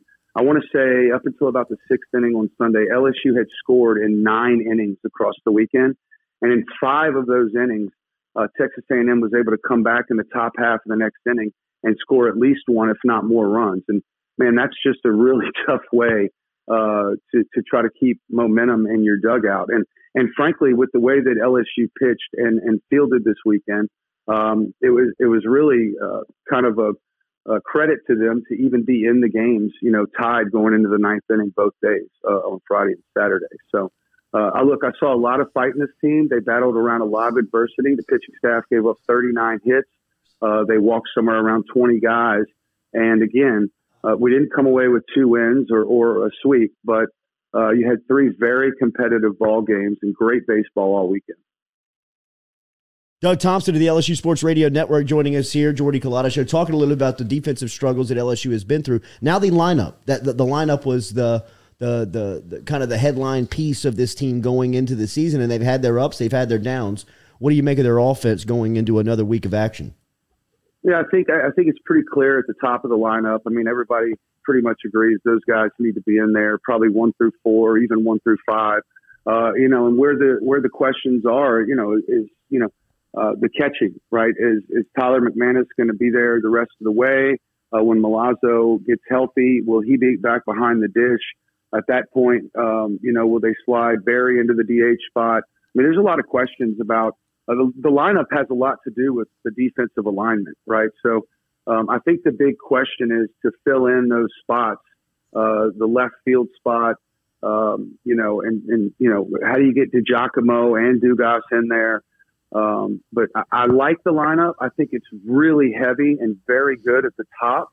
Uh, I think it starts to thin out a little bit after number six. Um, and, uh, and again, I think Jay Johnson's going to figure it out. I think he's going to get the right guys out there. Dougie, I know you've only seen one other team in action up close in Texas A&M after the opening weekend, but do you know anything about the conference before before LSU really gets into the teeth of this thing? Where where, where does LSU kind of stand in the pecking order? Is it same as usual? Well, I'll say this: uh, heading into Sunday, uh, heading into Sunday, only one series had wrapped up. Ole Miss had uh, taken two or three from Auburn and every other team was fighting to avoid being swept. Uh, so it wasn't just LSU that's backs were against the wall. Uh, so yeah, right now there's there's several three and O teams. I think there's three. Uh, there's obviously three O oh and three teams, uh, and everyone else is right there at two and one or one and two. It's going to be a dogfight, right? I mean, you're seeing Mississippi State struggle, and then suddenly they score it. Uh, what was it, 18 runs yesterday, or yes. 20 runs on 18 hits? Um, and you see other teams that uh, it's just a bizarre league. Ole Miss was the number one ranked team in the country last week. They lose to Southeastern, uh, and then you know get two of three, uh, but they also lost a game um, to who are they playing this weekend? Who's Mississippi State play this weekend, Katie? Oh, I don't know. I'm not Thank sure who they're no, playing this weekend. I'm sorry. I'm sorry. No, Ole Miss, Mississippi State. Mississippi State was playing Georgia. I yeah, was, they, this past weekend, Georgia. You're talking about Ole Miss. Uh, Ole Miss and Auburn. Sorry. Yes. Yeah. So um, it's it's going to be a dogfight, and, and, it always is. And you know uh, that that 17, 18 wins may get may get a conference title this year uh, because you know uh, as you know, man, especially with the transfer portal now, uh, there's not really any reloading. Look at look at Texas A&M for as an example. Uh, there couldn't be a more transitional year for a program. New coaches. Uh, they had 12 or 15 seniors leave. They brought 15 guys in on the transfer portal. Uh, the, the the catcher Claunch uh, for Texas A&M. He was uh, all conference at, at Oregon State last year. So the transfer portal, especially for the big schools in the SEC, really just sets teams up to reload instead of rebuild for the next year. So, I mean, it, it's going to be a fun year. It's going to be an exciting year. And I feel like everybody is going to have to battle. Obviously, a lot of a lot has been made of the LSU defense, and obviously a switch in philosophy. But did you see it becoming this stark of a difference where they're making two and three errors almost every game? Like, what does that go into as a practice? Is it just not as much time focused on the defensive end, or how does that change so drastically from one year to the next?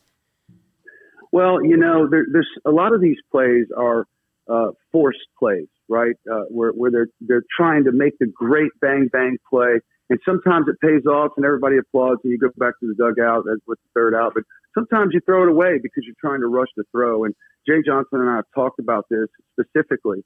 And, you know, a lot of this stuff is, is guys trying to do too much. Uh, now, some of it's not, right? Like the, um, uh, yesterday, for example, uh, there were there were a couple errors on the field, but there were some that weren't really called errors that probably should have been outs. Um, but I don't think anybody expected, you know, this many errors. But for it's a tough spot for a coach, right? Do you tell your players uh, to be a little bit um, more cautious? Do you tell them to uh, not try to force the big play? Uh, that's a tough one, right? I, I think there's certain players out there that that you want to try to make those plays because they're so athletic, they have such great arms, etc. And I think there's other players who are limited uh, that the conversation should be more about, um, you know, observing the situation and making smart plays and not trying to to force one in there. But if you guys saw last yesterday's game uh, in the ninth inning, there was a, a tough play at first base. Yeah. Um, it, it, was a, a high chopper to Merrifield at third, like really high. And when he caught the ball, I'm shaking my head thinking, eat it. This is that example, right? Eat it. Just eat it. It's a tough one. I know you want to make this second out of the inning, but just eat it. But he rushed the throw through it way, way down the line um, and bounced off the wall and went out into right field. Now, the, the what I'm getting at with that play though is Tre' Morgan runs out there on a dead sprint, slides down catcher style on a on a pass ball on his knees, and while popping up and mm. spinning to second base, mm. flips the ball to the shortstop and it was on the money, threw the kid out by 10 feet. Now, let's have that same conversation. Like, you know, you're, you're saying Merrifield should have eaten it, but Tre' Morgan makes the great play, and we don't really say, man, if he throws that ball in the left field, now there's a runner at third with only one out in the top of the ninth inning in a one run in game. a one run game. Right. That's right. So it's kind of a double edged sword. You see what I'm getting at? Like, you know, I coach youth kids, right? And I never reprimand them for physical errors, right? It's only mental mistakes. And when they do make the physical error, I'll, I'll give them knuckles if that error is moving forward and being aggressive and trying to make something happen, right? Uh, where you might coach them up a little bit is if they're on their heels and they're tentative and they're not really sure where to, what to do with the ball when they catch it. It's really kind of the same thing at a much higher level. Uh, but I think that I think I'm, again, this is a good guy. I think I think Jay Johnson's going to get it figured out for us let Cam not de- not get the glove down on a on a, a, low pitch when a player on second it goes to third and you uh, and the ball goes to the back of the gate and watch you go crazy on a little league field. No chance. I don't go crazy on little league field. it's been too long, Dougie. Great information, man. Have a good call this week. We'll talk to you. Okay, brother. Take it easy. Better. There he is, Doug Thompson joining Later. us here on the LSU uh, from the LSU Sports Radio Network as uh, the Tigers big week ahead. Sneaky Louisiana Tech very good, just real. Just real. That's it. This game is taking Louisiana, a long time. Uh, Louisiana Tech uh, midweek, and then uh, Florida for the weekend for LSU. Conversation brought to you by City Cafe. Remember City Cafe location out on O'Neill and George O'Neill. In fact, we'll update our bracket challenge coming up here, which our bracket challenge winner. Uh, will receive a, uh, a live sit-in on the Mic'd Up and Jordy Culotta show. Also, a hundred dollar gift card to our friends over at City Cafe, who have a great brunch, uh, great brunch every Sunday. Uh, that starts at 10 a.m. and then they have lunch specials every single day. Go see Squeaky Miranda, Cody Miranda, Dirk and the crew over at City Cafe. O'Neill and George O'Neill been in business for over hundred years. Hundred years in business. That is great service. They have uh, they love the community. Uh, go see them over at uh, City Cafe, citycafebr.net is the uh, is the website. We'll jump right into recruiting discussion. We'll also get into some LSU basketball coaching search as uh, Billy Embody from On Three Sports was able to uh, confirm a report early uh, put out by Jeff Goodman that says Matt McMahon, the head coach over at Murray State, is uh, the leading.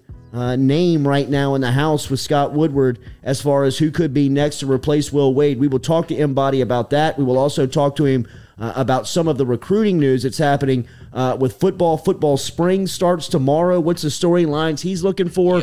Uh, what a great time of the year uh, as sports is uh, starting to round into form here in the spring. We'll be back with more of the Jordy Culotta Show, driven and powered by Go Chevrolet. Had he played by the coach and I'll make him practice on Monday after the weekend, I'd imagine that they were probably out there. That's also with the staff out partying this Maybe a weekend. couple- Yeah, maybe yeah, a let's, start on Tuesday. There's a few staffers out, but it's all right. a couple of staffers out here. Louisiana's not a bad at place. Yeah, Louisiana, not so bad. Huh? That's right. That's right. Uh, all right, we will. Uh, we will talk to uh, our guy, uh, Billy Embody, next here from On Three Sports.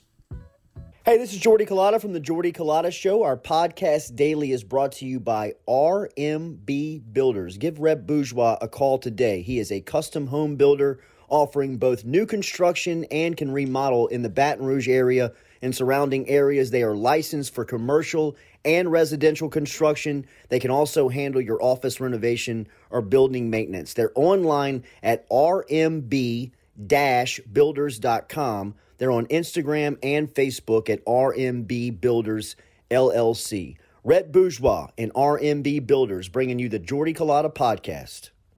The Jordy Culotta Show is brought to you by A Bears Lawn Maintenance. Commercial or residential, A Bears Lawn Maintenance is ready to work. A Bears can tackle all your homeowners association requirements. Call Blake at 225 485 8022. Bears Lawn Maintenance. The Jordy Culotta Show is brought to you daily by Morales Roll-Offs. Morales Roll-Offs provides dumpster rentals for residential and commercial needs in Baton Rouge and surrounding areas. Morales has roll-off dumpsters ranging from 10 yards to 40 yards to accommodate all of your disposal needs. Search online moralesrolloffs.com.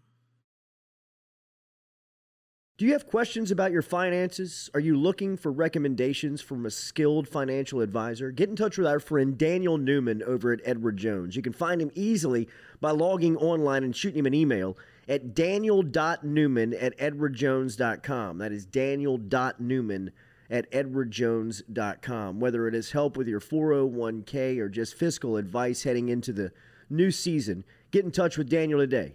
Best way to do it? Email him, daniel.newman at edwardjones.com. He's our experienced financial advisor. Let him be yours. Daniel.newman at edwardjones.com.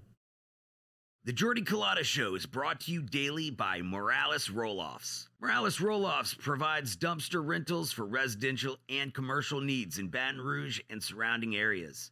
Morales has roll-off dumpsters ranging from 10 yards to 40 yards to accommodate all of your disposal needs. Search online moralesrolloffs.com.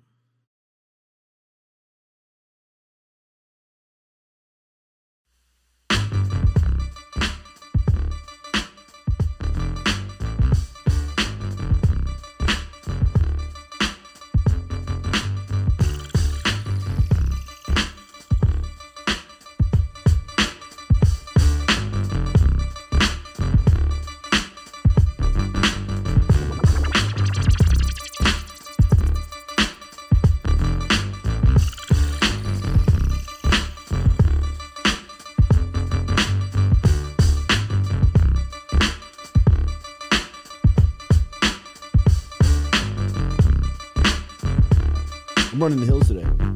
No way. You think you'll throw up?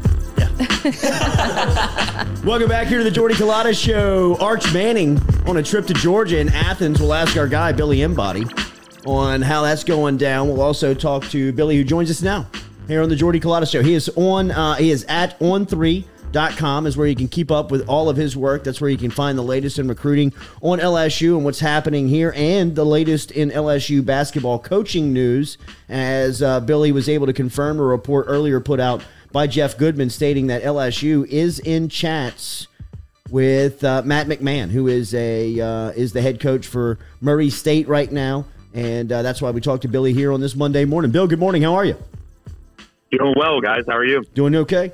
Uh, let's start there. The latest on, uh, or back up before we start to get to names. Uh, your reaction to uh, you have covered LSU's basketball program since the first day of Will Wade. You had a great relationship, have a great relationship uh, with Wade and the program under his direction. What was your uh, uh, what was your reaction to a, a nearly a week ago, a little over a week ago, to Wade being ousted? Yeah, it was it was kind of surprising, right? I mean, it, it seemed like things were trending towards you know even an extension you know, coming down the line for him, and and then LSU receives a notice of allegations and and decides to kind of turn heel and and and make the move away from Wade. And I, I mean, I think you look back on his his tenure, and I mean, it was exciting. Uh, you know, there were times that you know this this program looked like it was going to be a national championship, you know, contender. And uh, you know, year in year out, I feel like they had the talent of you know, for the most part, to be that type of program. The pieces didn't always necessarily fit together as well as you know even Wade probably would have liked. Obviously, they had the the great run to to an SEC title, and they've had NCAA tournament appearances, um, but they just never got over that hump for whatever reason. And you know, I think this, it was it was trending towards you know maybe getting over that hump Yeah. you know, at some point down the line. And uh, so it's just going to be a uh, honestly, it was a fun, interesting time to cover LSU basketball. Um, recruiting uh, obviously went well. Uh, the team played well for the most part, just about every night. And um, but you you do wonder just what could have been if if he would have had a little bit more time or things would have worked out on that front. Uh, so now the job is open and has been for over a week. In that time period, they are bounced out of the NCAA tournament and start to look towards next season. Uh, what do you inter- What do you anticipate the shakeout to be uh, now that Wade is out? We've seen a couple of decommitments as far as recruiting goes. What do you imagine this roster looks like in the next couple of months? Yeah, that's that's a huge question, and the the good thing for LSU as far as you know, maybe trying to retain some of these players on the team is that they do have time. You know, it's not it's not like football season where you, you get done with the season and then you're in final exams and guys are maybe looking to jump ship and and you know change programs and get a fresh start and do all of those things in, in a very tight window. It is early or well, it's late March now, and so they do have that time where they can make a hire, they could build relationships once they uh, make that hire, and then see if they can keep some of these guys around. Uh, you know, the big question, probably the biggest question I would have is, is can they keep Adam Miller? Uh, You know, he was going to be a, a huge piece for this team before he got hurt. He's already used his transfer. Um, I would think there could be a potential that he could get a waiver, but you never know. Uh, if, if you know, we can talk coaches in a minute, I guess. But you know, if they got Matt McMahon, he did a great job with Ja Morant. I mean, uh, developing him, and so that could be a selling point, for example, on that front. Um, and then you look at guys like Tari Eason. Uh, you know, I would assume he's going to go to the NBA draft, and, there, and there's not many guys that could could stop that from happening. Uh, they have some pieces to fill uh, as well, just with Darius Days, Xavier Pinson uh, departing. You know, those those guys, and but you have a nice young core that you've got to really recruit hard to stay. Um, and and who knows what what happens? You know, guys like Alex Fudge, who sometimes it it was kind of mystifying. You know, wh- when we'd see him, when he when we wouldn't. Um, does Shareef O'Neal stick around?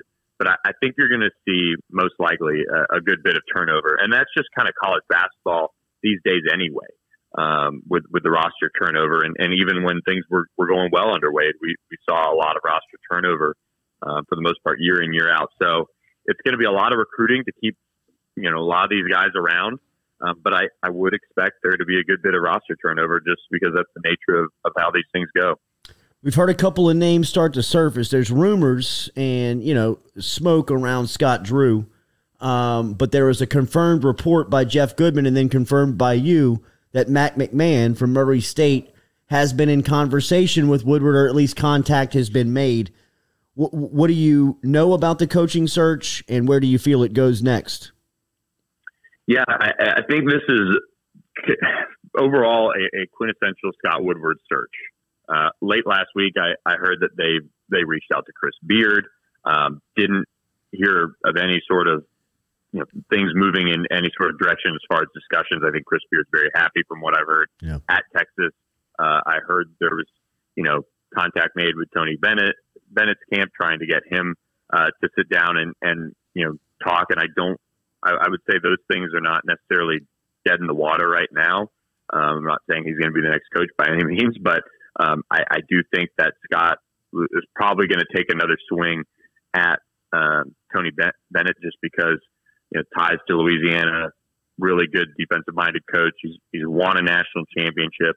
His wife went to LSU. There's family in the area. There's a lot of things that would certainly could certainly draw him uh, to LSU, um, and, and that's kind of Scott Woodward's mo is, is coaches with national championships or or very very very high levels of winning um, throughout his past coaching searches, and then you've got Scott Drew, um, and and LSU is is uh, you know has Kim Mulkey now, and and they've got a relationship, and um, that would be a terrific hire if they can get him out of Baylor.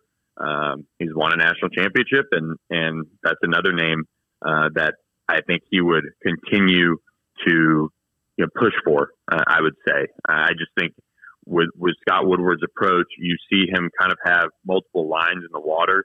And you look back to when LSU was going after Lincoln Riley, and from everything I heard, they were going to you know talk with him, and, and USC won out, and and you know he took one more run at Jimbo Fisher, and then ended up with Brian Kelly. You know, and, and that's not a consolation situation. Just kind of how I heard, you know, it happened, and um, I, I think you look at the Matt McMahon thing developing now with with, Mur- with Murray State's coach, and you know he would be a very good hire. He's won a ton of basketball games.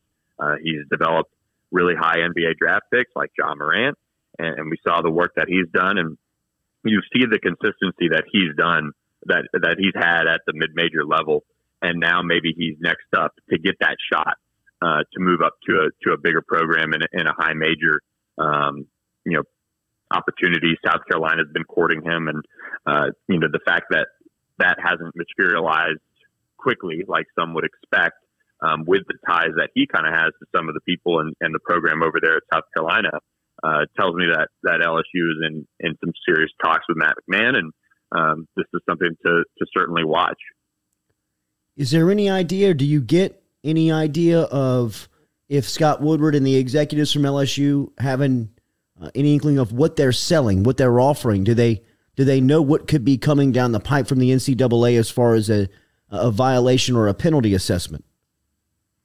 You know, I, I would think they have a, a fairly good idea. Um, what that is, I, I'm not too sure of. I, I do think there is a, a little bit of confidence that maybe it's not going to be as bad as some people would think, um, just because of you know all the years of coverage over over the Will Wade stuff and and all that, which we don't need to get into. But just because of how well covered that was, you would think that there's going to be a massive, massive sanction coming. And I just, from my conversations with people, it just doesn't seem like that's going to happen, especially since the NCAA is isn't too keen on punishing current players on the roster for what happened in the past.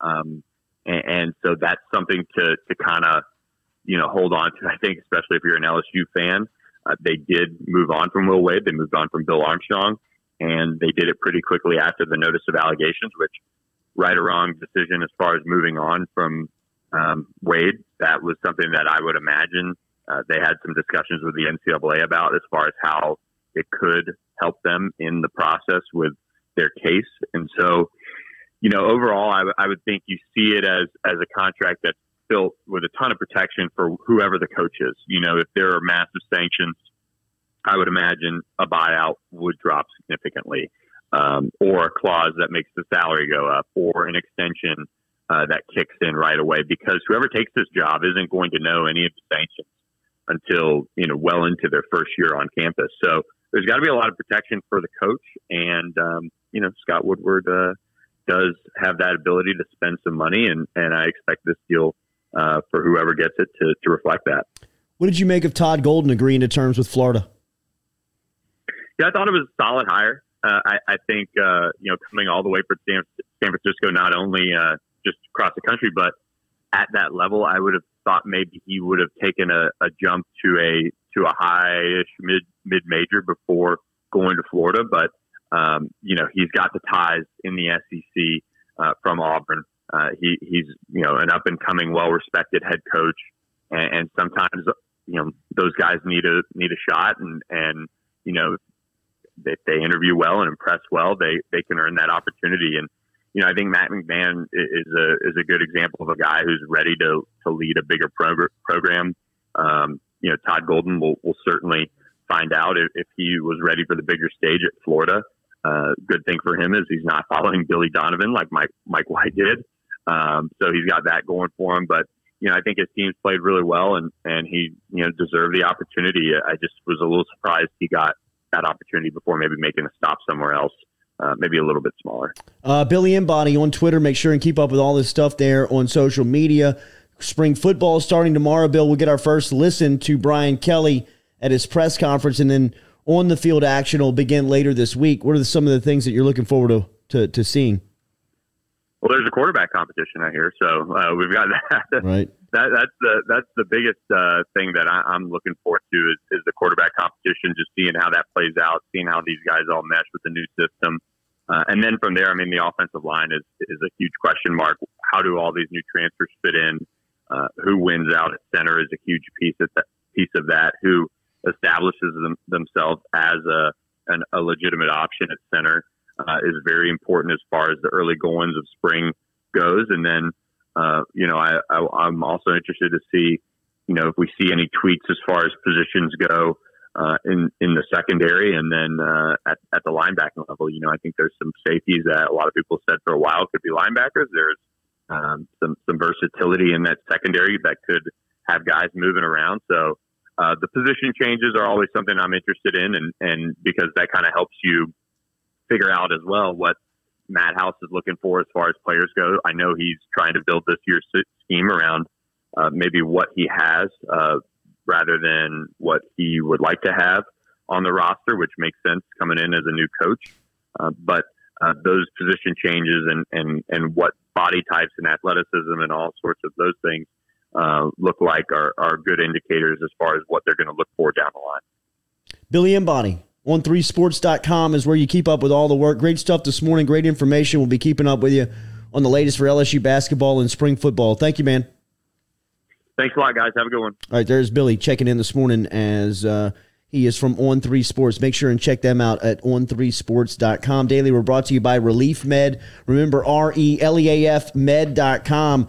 Releaf Med is medical marijuana, which is legal now here in the state of Louisiana. They are offering flower and brand new products every single day. Jump online. Make sure you get your recommendation for a $200 annual fee. You can get your recommendation and uh, be in front of a pharmacist this afternoon picking up your strain, your tincture, your uh, gummy whatever you're looking for, if you're looking to try and get your head back after a pretty crazy weekend, uh, Releaf Med might be a, a pretty good spot to stop in here on this Monday morning. Remember, if you use the promo code Jordy1, J O R D Y 1, you'll receive 15% off, 20% off of your initial purchase over at Releaf Med. That is R E L E A F med.com. A lot of things happening in the world today. LSU looking for a basketball coach. Spring football starting tomorrow. The legislative session is happening up at the Capitol. If there are things that are stressing you out and you need to check out, get in touch with Releaf Med at R E L E A F med.com. Releaf Med, a proud sponsor here of the Jordy Culotta Show. We will come back. We'll have more as we'll close you out. La'el Collins agreeing to terms with the Cincinnati Bengals. He's got a great message for Joe Burrow as he lands in Cincinnati as they look to defend that AFC championship. It was also a little insight given on how Burrow is recruiting all these offensive linemen up to the uh, up to the Midwest. We will uh, we will give you some of those stories when we return and close out the Jordy Culotta show. Remember, coming up today on Mic'd Up, eleven and one o'clock. Mikey Matuk, uh, Mikey Matuk of Mic'd Up. Make sure you are subscribed to the YouTube channel. We'll be sitting in with Eric Razelman. Razelman? Uh, Dougie was saying Razelman. Oh, we gotta ask. Put it on the poll. Uh, up until then, is it Razelman or Reiselman? I I was going with Reiselman as uh, Matuk confirmed him early this morning, and then Dougie started talking about the pitching staff, and he mentioned Reiselman as Razelman five times. He's definitely said his name more and met him more than I have. Jet Stedman. Uh, so maybe this is the guy. Maybe it's Razelman. Uh, either way, he's live with Matuk coming up between way, 11 he's and 1 throwing o'clock. absolute cheese. Yeah, he is. He's throwing darts right now. Uh, all right, remember, uh, we will be back here and close out the Jordy Claus Show. Make sure you have subscribed to the YouTube channel, like, share, comment, all of that stuff. We appreciate that every single day here. As uh, we'll be back with more Driven and Powered by Go Chevrolet. Should we make uh, bodyguard T-shirts? Easy, man. Don't put our, don't put it on the streets. If everybody wants to make them for us, that would also be good. Put security on the back, maybe. That would be cool.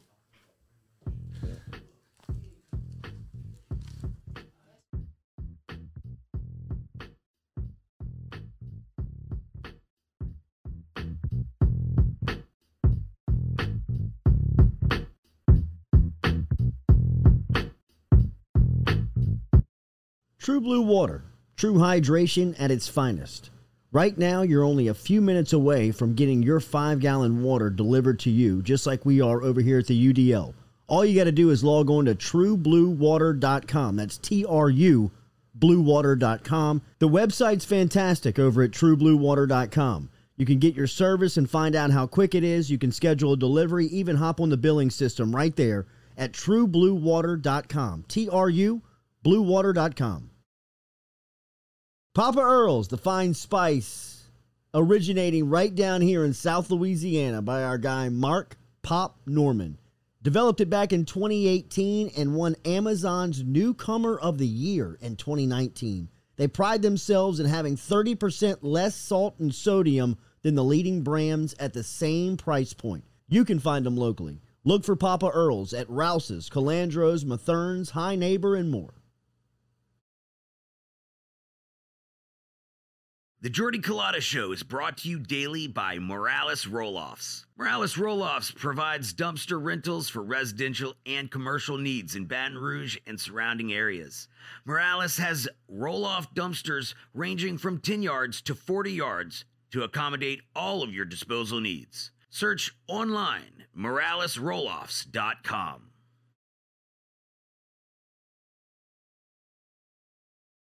The Jordy Culotta Show is brought to you by A Bears Lawn Maintenance. Commercial or residential, A Bears Lawn Maintenance is ready to work. A Bears can tackle all your homeowners association requirements. Call Blake at 225 485 8022. A Bears Lawn Maintenance.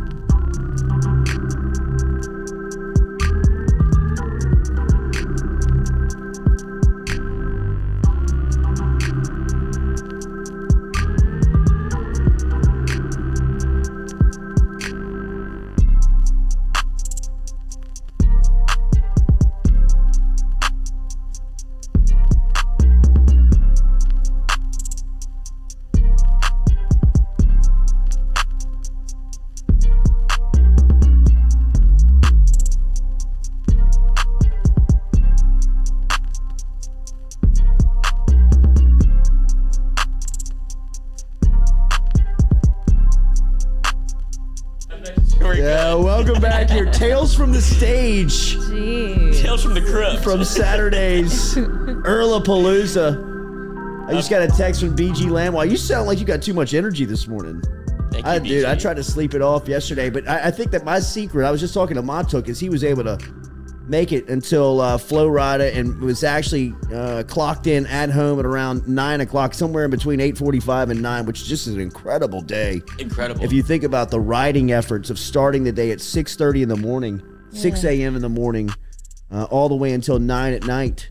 Yeah, it's Um, impressive. That is very impressive. I A very do it. impressive day. BG just asked how we sound so energetic. I think my secret is that uh, once I felt that onset of that headache that Matuk was just talking about, um, I bailed. Releaf Med. Yeah, I bailed at four o'clock. I had, I had to relief med it as enough as, as much as I could. Releaf Med was the Sunday cure. Yes, That was the move. I tried the, the the pin route, the gummy route, the the flower route. You know what? It's over. Let's go home. Going to bed. I knew when I laid in the field at Beauvoir Park at 5:30 and looked up and saw birds and asked if they were drones. Kelly said, "You know what? That's it. Load up, buddy. Either I want what you're on, or we're going home going now." home. Yeah. So let's just go home. Knees were swaying, body was moving, everything was spinning. As long as you I can fought keep, through though. That's what I. As long as you can keep your footing, no Yeah. falling. Yeah. That's really the only rule. As long as you can stay up, Upright. you're good. Mm-hmm. Stewie. Uh, Deshaun Watson is now uh, is just- now a part of the uh, the AFC Central with uh, Joe Burrow. He is now in there with Cleveland. Burrow's squad is beefing up as they pick up another offensive lineman over the weekend. Some with uh, uh, one with a ton of familiarity uh, to this neck of the woods. It is La'el Collins, the former Redemptorist and LSU standout, has agreed to terms with the Cincinnati Bengals. Uh, this signing gives them a much needed upgrade on the offensive line. Uh, on Sunday, after he signed, it was official. Collins said that he texted Burrow, You got a new bodyguard in town. Let's go. Ain't nobody touching you. You got to love La'el as he was uh, Albert Breer, uh, Albert Breer, uh, who covers Breer. the NFL for the uh, for Monday Morning Quarterback, uh, said it went as far as uh, Burrow hosting Collins and other free agent signings like Hayden Hurst, Alex Cappa, and Ted Karras. Hurst is a tight end. Cappa and Karras are offensive linemen, uh, respectively. Uh, they all hung out at Burrow's house during their recruitment of free agency. Uh, Burrow's bringing these guys in. Uh, Breer said to punctuate the Bengals' recruiting pitch, Joe Burrow had La'el Collins over to his house on Friday, along with former signings and free agent pickups Ted Karras, Alec, uh, Alex Cappa, and Hayden Hurst, along with their wives and girlfriends. Uh, I'm told that Burrow may be the best closer in Cincinnati, according to Breer. That According like, to all the wives, well, uh, yeah, probably. exactly. But doesn't this go into more of what we talked about during the season? If you're Cincinnati, sign this guy. Like I know that it's it's not. It, this, this isn't usually wa- the way that business is structured within the NFL. I know, especially at this position, quarterback at uh, you know for a franchise that you know you, you really want to play smart as far as you financially um, commit to, to that player and to that position. But what else do you need to see? I mean, this guy takes you to a Super Bowl in year two. Uh, he was trending as the rookie of the year before he got hurt, even with the way that Justin Herbert was playing.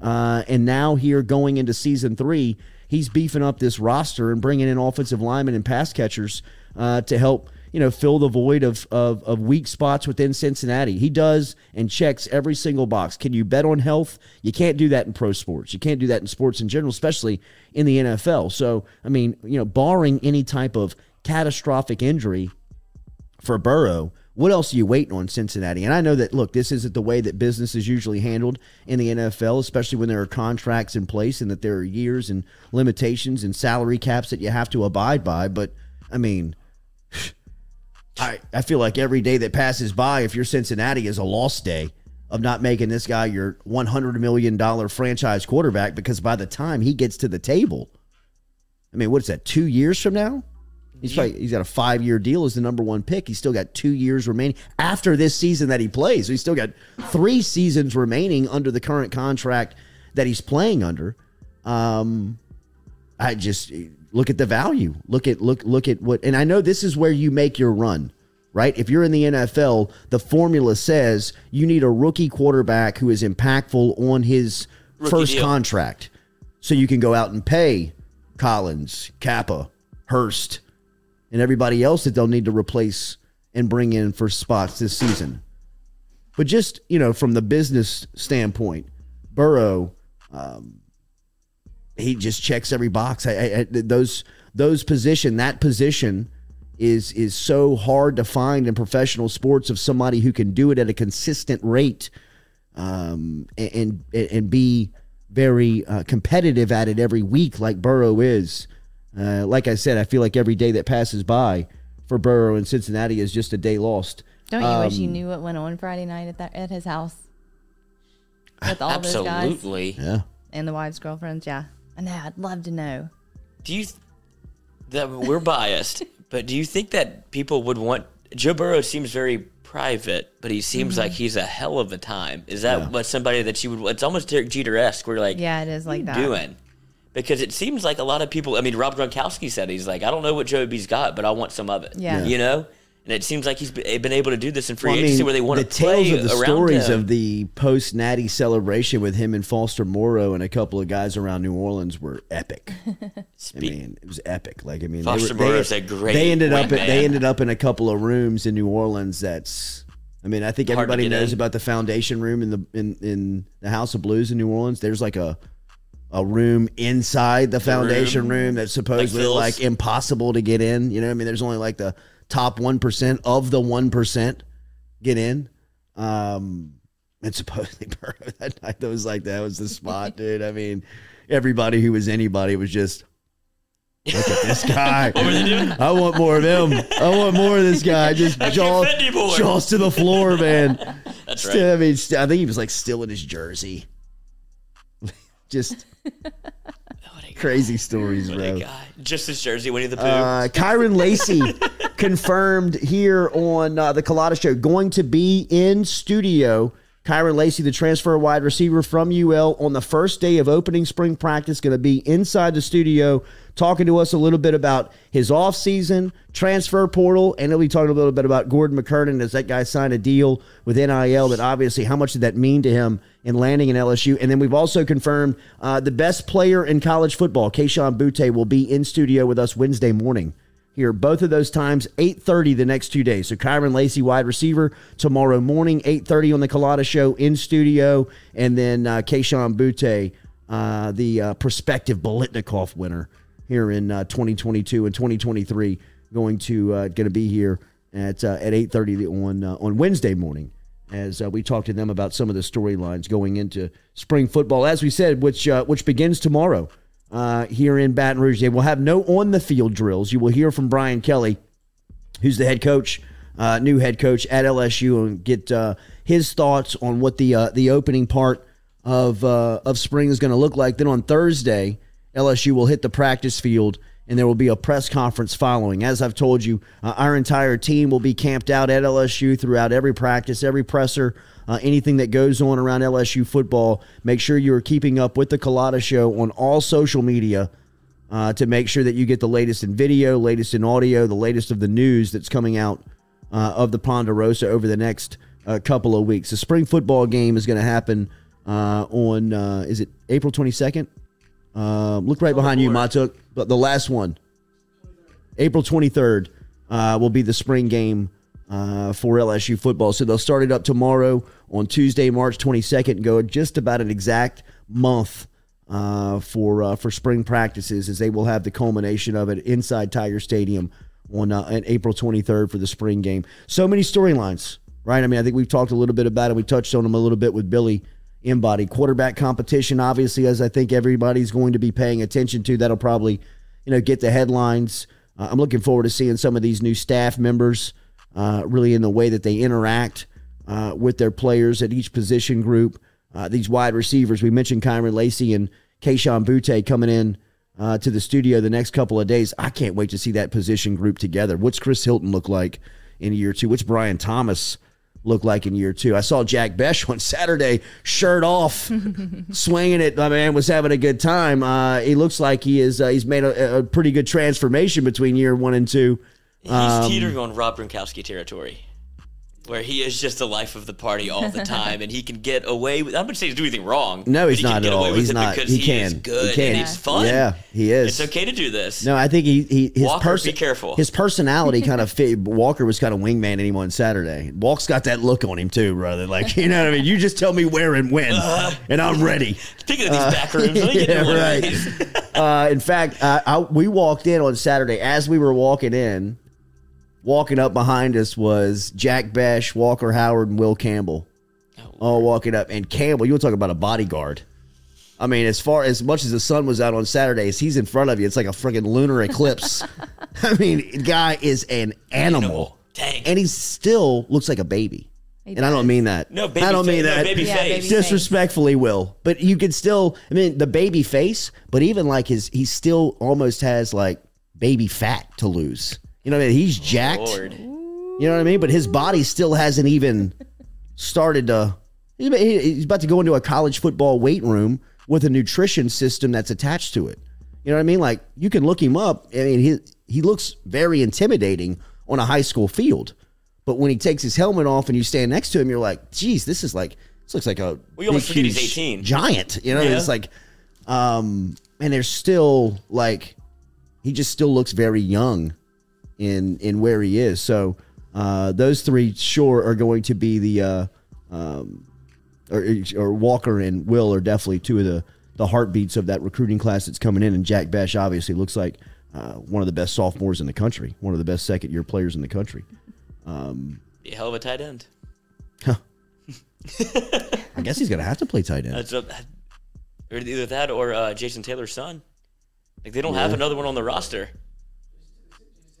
Yeah, no, he is good. Mason Taylor from Mason uh, Taylor. South Florida. I believe he's from St. Thomas Aquinas. Speaking of tight ends, Uh, but I saw- mean, true freshman tight end. that's You know tough. what I mean? That is tough. It's tough. Speaking of tight ends, I saw Colin Jeter. What? I saw him Saturday. Uh huh. He wants Yeah. to come on the show. Bring him in. Got his number. Um, You remember that? I saw Good, him. Stewie, that was the first thing we did. Relax, bro, relax. They had a. They had a. Their, their foot was jumping. I saw it was Clay Moffitt and them. yes, Yeah. he's still put together, dude. Wh- Who? Moffitt or? Uh, No, Jeter. Yeah. And I was like, wait. He was like, what's up, man? You are too, was Moffitt. like- We're not talking shit. Yeah, I mean, Jesus. Everybody thinks we're being creepy talking about these kids' bodies. It's not my fault they took their shirt off. Great ass. Great high ass. Yeah. Highest ass, Tyrann Mathieu or Patrick Peterson? Uh, Pat Pete. Pat Tim is up there. Yeah, but Pat Yeah. Pete was more physically imposing His butt. uh, than Matthew. Well, yeah. Yeah. No, we're just No, talking. I'm talking Pat Pete was the more physically imposing and better ass out of the two. better ass. Okay. For sure. yeah, absolutely. Ask the High scouts. You know what the scouts are looking at? It really is to tilt Larry Fitzgerald. Great ass. Mm-hmm. Great ass. Eat soup mm-hmm. off his ass. Oh my god, I don't understand. off his ass. You, you set a bowl of soup on his ass. Is all I'm saying. It's a very good curve, What? right? I'm glad you clarified that this Hey, is y'all thought we were weird earlier. Right. not in his ass. Um, we can mean, get if you weirder could- if you want. Yeah, I mean, if you could eat any We food do out get of weird ass, when it the would camera Uh, be Soup. soup. speaking of weird, have you seen this? That um, Jake Paul is trying to put together a fight between Kanye and Skeet between uh, Pete Davidson. Jake Paul has offered sixty million dollars to get Kanye West to fight Pete Davidson uh, inside of the boxing ring. Uh, Jake said he's looking out for the Kardashian kids here. Said that they're the ones that are receiving the most punishment of this thing that's playing out on social media, and that he wants it all to end. How many are and that he is offering a uh, sixty million dollar purse. Does that mean anything to Kanye? Sixty million doesn't move the meter, No. does it? It doesn't. do you Kanye's think? banned from Pete the Davidson Grammys would now. love sixty million. Yeah, it's easy work too. I feel like. and I'd imagine that Pete Who do you Pete. think would win? I think that Pete would be the favorite. too. Yeah, I think that Pete would be the know. favorite. Kanye's getting Kanye's canceled. from Chicago. You scared of weird? No, Kanye's from Chicago. No, I get It's that. Different. It's, I get it's like that. I he get has that. that different vibe. I but get that. I mean, Pete might. Uh, Pete's from Staten Island. younger. His dad's a firefighter. The was a reach- firefighter. Scrappy. Pete's scrappy. Kanye's Pete has not. Pete has kind of like that anti fear to him. Yeah, Yes. Um, you don't want to fuck with crazy. Like, you don't want to fuck with crazy, but They're I would say crazy. I would say that if you don't want to fuck with crazy, that Kanye would be. That's what I'm saying. They're Yeah, both like, crazy. yeah, but I think he's a little bitch, really. Oof. I do. Who Kanye? Yeah, I really do. I'm tired of it. It's Let's- like I think I feel like state- everybody should stop talking about him and like he's crazy, and just Katie, like I'm gonna let you finish, but no. I know, right? He's crazy. I mean, he's already been banned from the Grammys, from Instagram. Like, stop talking about him and let him just like go away. He's Keep heartbroken. coming back. That's the you thing. think so? Yes. Would you be heartbroken over Kim Kardashian if you I were can't say- already I mean- wealthy? They have four kids together. is- Oh no, I to I, I could definitely it? be heartbroken over my baby mama. Yeah. You know what I mean? Yeah, I like if I had four kids with money. somebody, and, and as soon as we divorced, she was out. Yeah, I mean that's any any type of public divorce is going to be tough. I'd imagine just because everything's playing out for In everybody to see. Um, but from somebody who is, you know, divorce is a nasty deal, man. It's a bad, bad deal. And when there are kids involved, it gets super fucking slimy. Mm-hmm. And for something like this, it really is. I mean, it really is kind of sad to watch it play out in public because, you know, the kids are having access to read this stuff. But more importantly, I think the saddest part of it, from just like Kanye's point of view to me, is that he seems like dude's heartbroken, man. I mean, It seems like Pete's looking like- out and he sees his girl bouncing around, happy with another guy, and everybody's kind of like, you know, like just accepting it. You know, I mean, and it's killing him, crushing him. So I feel like Pete already body bagged him a little bit. I with thought he the- did too. With the Yeah. tweet or the, the, the text message conversation, like, "Where are you?" He's like, "I'm in bed with your wife." Yes. and he's like, "Okay, I almost have to fight." yeah, right. That is a fightable That's, offense. that's fighting words. That's That your is fighting fighting words. words. But I mean, he was kind of like, bro, what's the deal? You know, I thought he was like, what's up, man? It's Skeet. He's great. I love Pete Davidson. I do too. I do too. I do too. You gotta love to hate him. Super um, random relationship though, Pete. Right, I didn't It think is. it would stick this Super long. random. I didn't either. And see, that's why I would say Kanye is like upset because he's like, how you go from me to that? Yeah. Like what? Probably so. Like- Probably I mean, I would pick Pete over Kanye. Huh? A million times over. I mean, we all know why women like Pete. I think it's not a secret anymore. Guy's a hammer. Gotta got a fire hose. Right. from, my Old man's got a hammer. from nice asses to big schlongs. You get it all here on the You Jordy do get Culotta it all. Show. And we're gonna Whatever you're looking for for. Uh, that's right. Uh, Sweet 16 is set. The West region gets going this week. They start on Thursday, Friday. They'll play into the weekend to the Elite Eight Saturday and Sunday. Opening round matchups include Arkansas and Gonzaga in the Sweet 16, Texas Tech and Duke as Krzyzewski stays alive versus Tom Izzo and the Spartans over the weekend as he stamps his ticket to another weekend of NCAA madness. Win is going to coach. Uh, win will Coach K uh, coach his last game. Can he keep this thing going all the way to the championship? Are they gonna let him? Like, are they, is it gonna start getting a little bit? Oh, I'd imagine so. Duke? I'd imagine so. Why are you so mad Um, Coach K? Oh, Coach K did an interview after they won. I thought he didn't do interviews anymore after Yeah. the game. He couldn't wait to get on the microphone. The AT and T commercial's the worst. Such a Uh. Michigan and Villanova are going to square off in San Antonio. Uh, Houston and Arizona. Arizona last night in overtime with a great win uh, to stay alive. St. Peter's Cinderella, the Peacocks, are facing off against Purdue. Uh, Cinderella might lose her slipper on uh, on Thursday. Purdue's a tough matchup. Purdue's sneaky good. Purdue is a very tough matchup. my guy uh, that'll be Friday. I'm sorry. That'll be Friday. My guy Doug. Yeah. Dougie, you on uh, for St. Pete? Yes. The Peacock. Did you have you read the stories about him in high school? No. He used to like chug two 20 ounce coffees and go out and play. No. And they're like he's an, like they're like he's a maniac. He's an insane person. and then his coach called him the best shooter on the planet. He said he had the ultimate green light, and we're seeing it from old Doug. Breath stunk during the game, I bet. Yeah, well, well, it almost killed Matthew Dellavedova in that what 2015 finals. Whenever he was trying to check Steph Curry, and they had to check him into the hospital because he was chugging coffee and just playing relentless defense, and he almost died. Sweet. Anything for the team. Anything for the team. Uh, St. Peter's versus Purdue on Friday. North Carolina squaring off against UCLA on Friday night as um, Providence and Kansas. That's not right. North Carolina got bounced, right? No, no, they they came back. Uh-huh. Yes, that was unbelievable, man. 25 points. Baylor. Scott Drew, next LSU coach. you heard it here first. Matuk is reporting that. Uh, Providence and Kansas. I'm kidding. I'm kidding.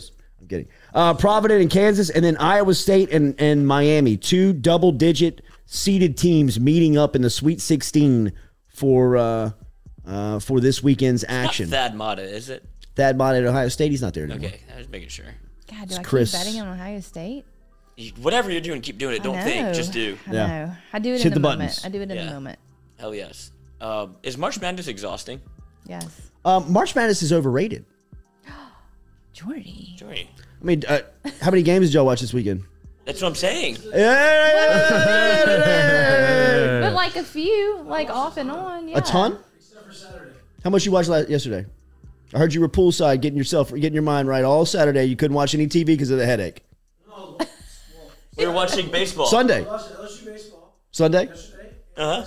Okay, all right. I, w- I did watch basketball yesterday. I was at a track meet for Little Jade for the majority of the day. When we got home last night, I did watch a lot of the basketball games. But how much did you lock into March Madness, and how much have you kept up with your bracket? Not with my bracket, but with my Okay. gam- with my So think how much we push towards the bracket. How much the bracket is big. How much you you look forward to the bracket. How much the bracket I bracket don't. drives I'm you. not a bracket person. and then you you turn your bracket in, and then you kind of forget about it. right. Yeah. Money attached to the bracket is a different story. I'm keeping up with my gambling picks. Me I'm too. gambling For sure. on every game. For sure, straight but you do gambler. that during regular I mean, yeah, season can- hockey. right, You know what I mean? Like I could be at you, the tracks till later I mean, this is you do this during regular season college basketball. Just because this is the tournament doesn't mean that you're dialed in. Do- Is there lines out for women's college basketball? Yes, Yeah. yeah. We should bet Um, LSU to win. You could probably still put a future Somebody in. who told me Yeah. over the weekend they were cleaning up on women's college. Da- David Lanois. Dee Dee Lanois said they are cleaning up on women's college basketball right now because in the gambling. I feel like LSU's set to make a run. They got a little, little tight, a little scare for sure. LSU women's basketball. Yeah. And for them to win that game means they're about to be off and running. Yeah. Could, that was a hell of a test. Said, I mean, Jackson State was that wasn't a fluke. no, Like that was a good team. Mm-hmm. They beat, way too good. uh, and Baylor's bounced. Mulkey singing. What do you think Kim Mulkey did when she saw that? Was she like, Oh, uh, mm, she smiled. Hmm. She smiled. No doubt, she smiled. I don't think she'll ever publicly admit that. But when the first, when her SID walked up to her and said Baylor's out, she probably was like, "What?" sick 'em. I thought they were gonna. I mean, because last, because if you heard her, somebody asked her, Coach, what's the beef between you and Jackson State? And she gave the story about how they played at Baylor last year, or how you know Baylor played Jackson State and they beat them. And she and and in her setup, she was like, and this year Baylor's got a team that can win it all. They're a Final Four team.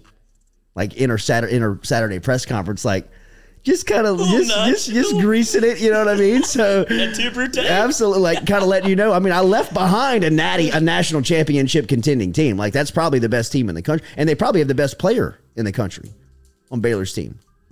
And when No, somebody probably told, when UConn. somebody probably told She her hurt? Sunday, yeah, she's Paige- not playing. Paige Bueckers. She's not Yeah, playing. she's out. She's not playing. She's back. Oh. At her status, Big sports show. I mean, she's playing. She's not. She's not killing it. Um, but yeah, she smiled. Definitely smiled. I'm trying to. get- I'm gonna find a future. Speaking of futures, put a put already put one in on the Bengals to win the Super Bowl and back. Future Lloyd is back. serious? Sweet. I Good mean, bet. after the L. Collins Yeah. thing, I think that's all they were kind of missing. Uh, all right, uh, Mikey Matuk. Remember, mic'd up coming up eleven o'clock this morning. He will take to uh, he will ha- he will have uh, Eric Reis- Raiselman is going to be in studio or on the phone. In studio, sweet. In studio today, talking LSU baseball. Big week ahead for the Tigers. Louisiana Tech in town. LSU looking to uh, a little revenge factor from the early North Louisiana loss uh, a couple of weeks ago, and then to Florida. Florida three game set this weekend. Gators and Tigers uh, for uh, for LSU baseball. Mic'd up. Uh, we'll be talking all about it at 11 o'clock this morning, 11 to 1 o'clock here on uh, on FM Digital Media. Have a great Monday. We're back with you tomorrow morning, Tuesday. Remember, Kyren Lacy, uh, transfer wide receiver, will be here, and Kayshon Boutte will be here on Wednesday. Make sure you're following us all on social media. Hit that like button, share button, comment button. We'll talk to you tomorrow morning, 7 a.m. Powered and driven by Go Chevrolet every day. Happy St. Patrick's.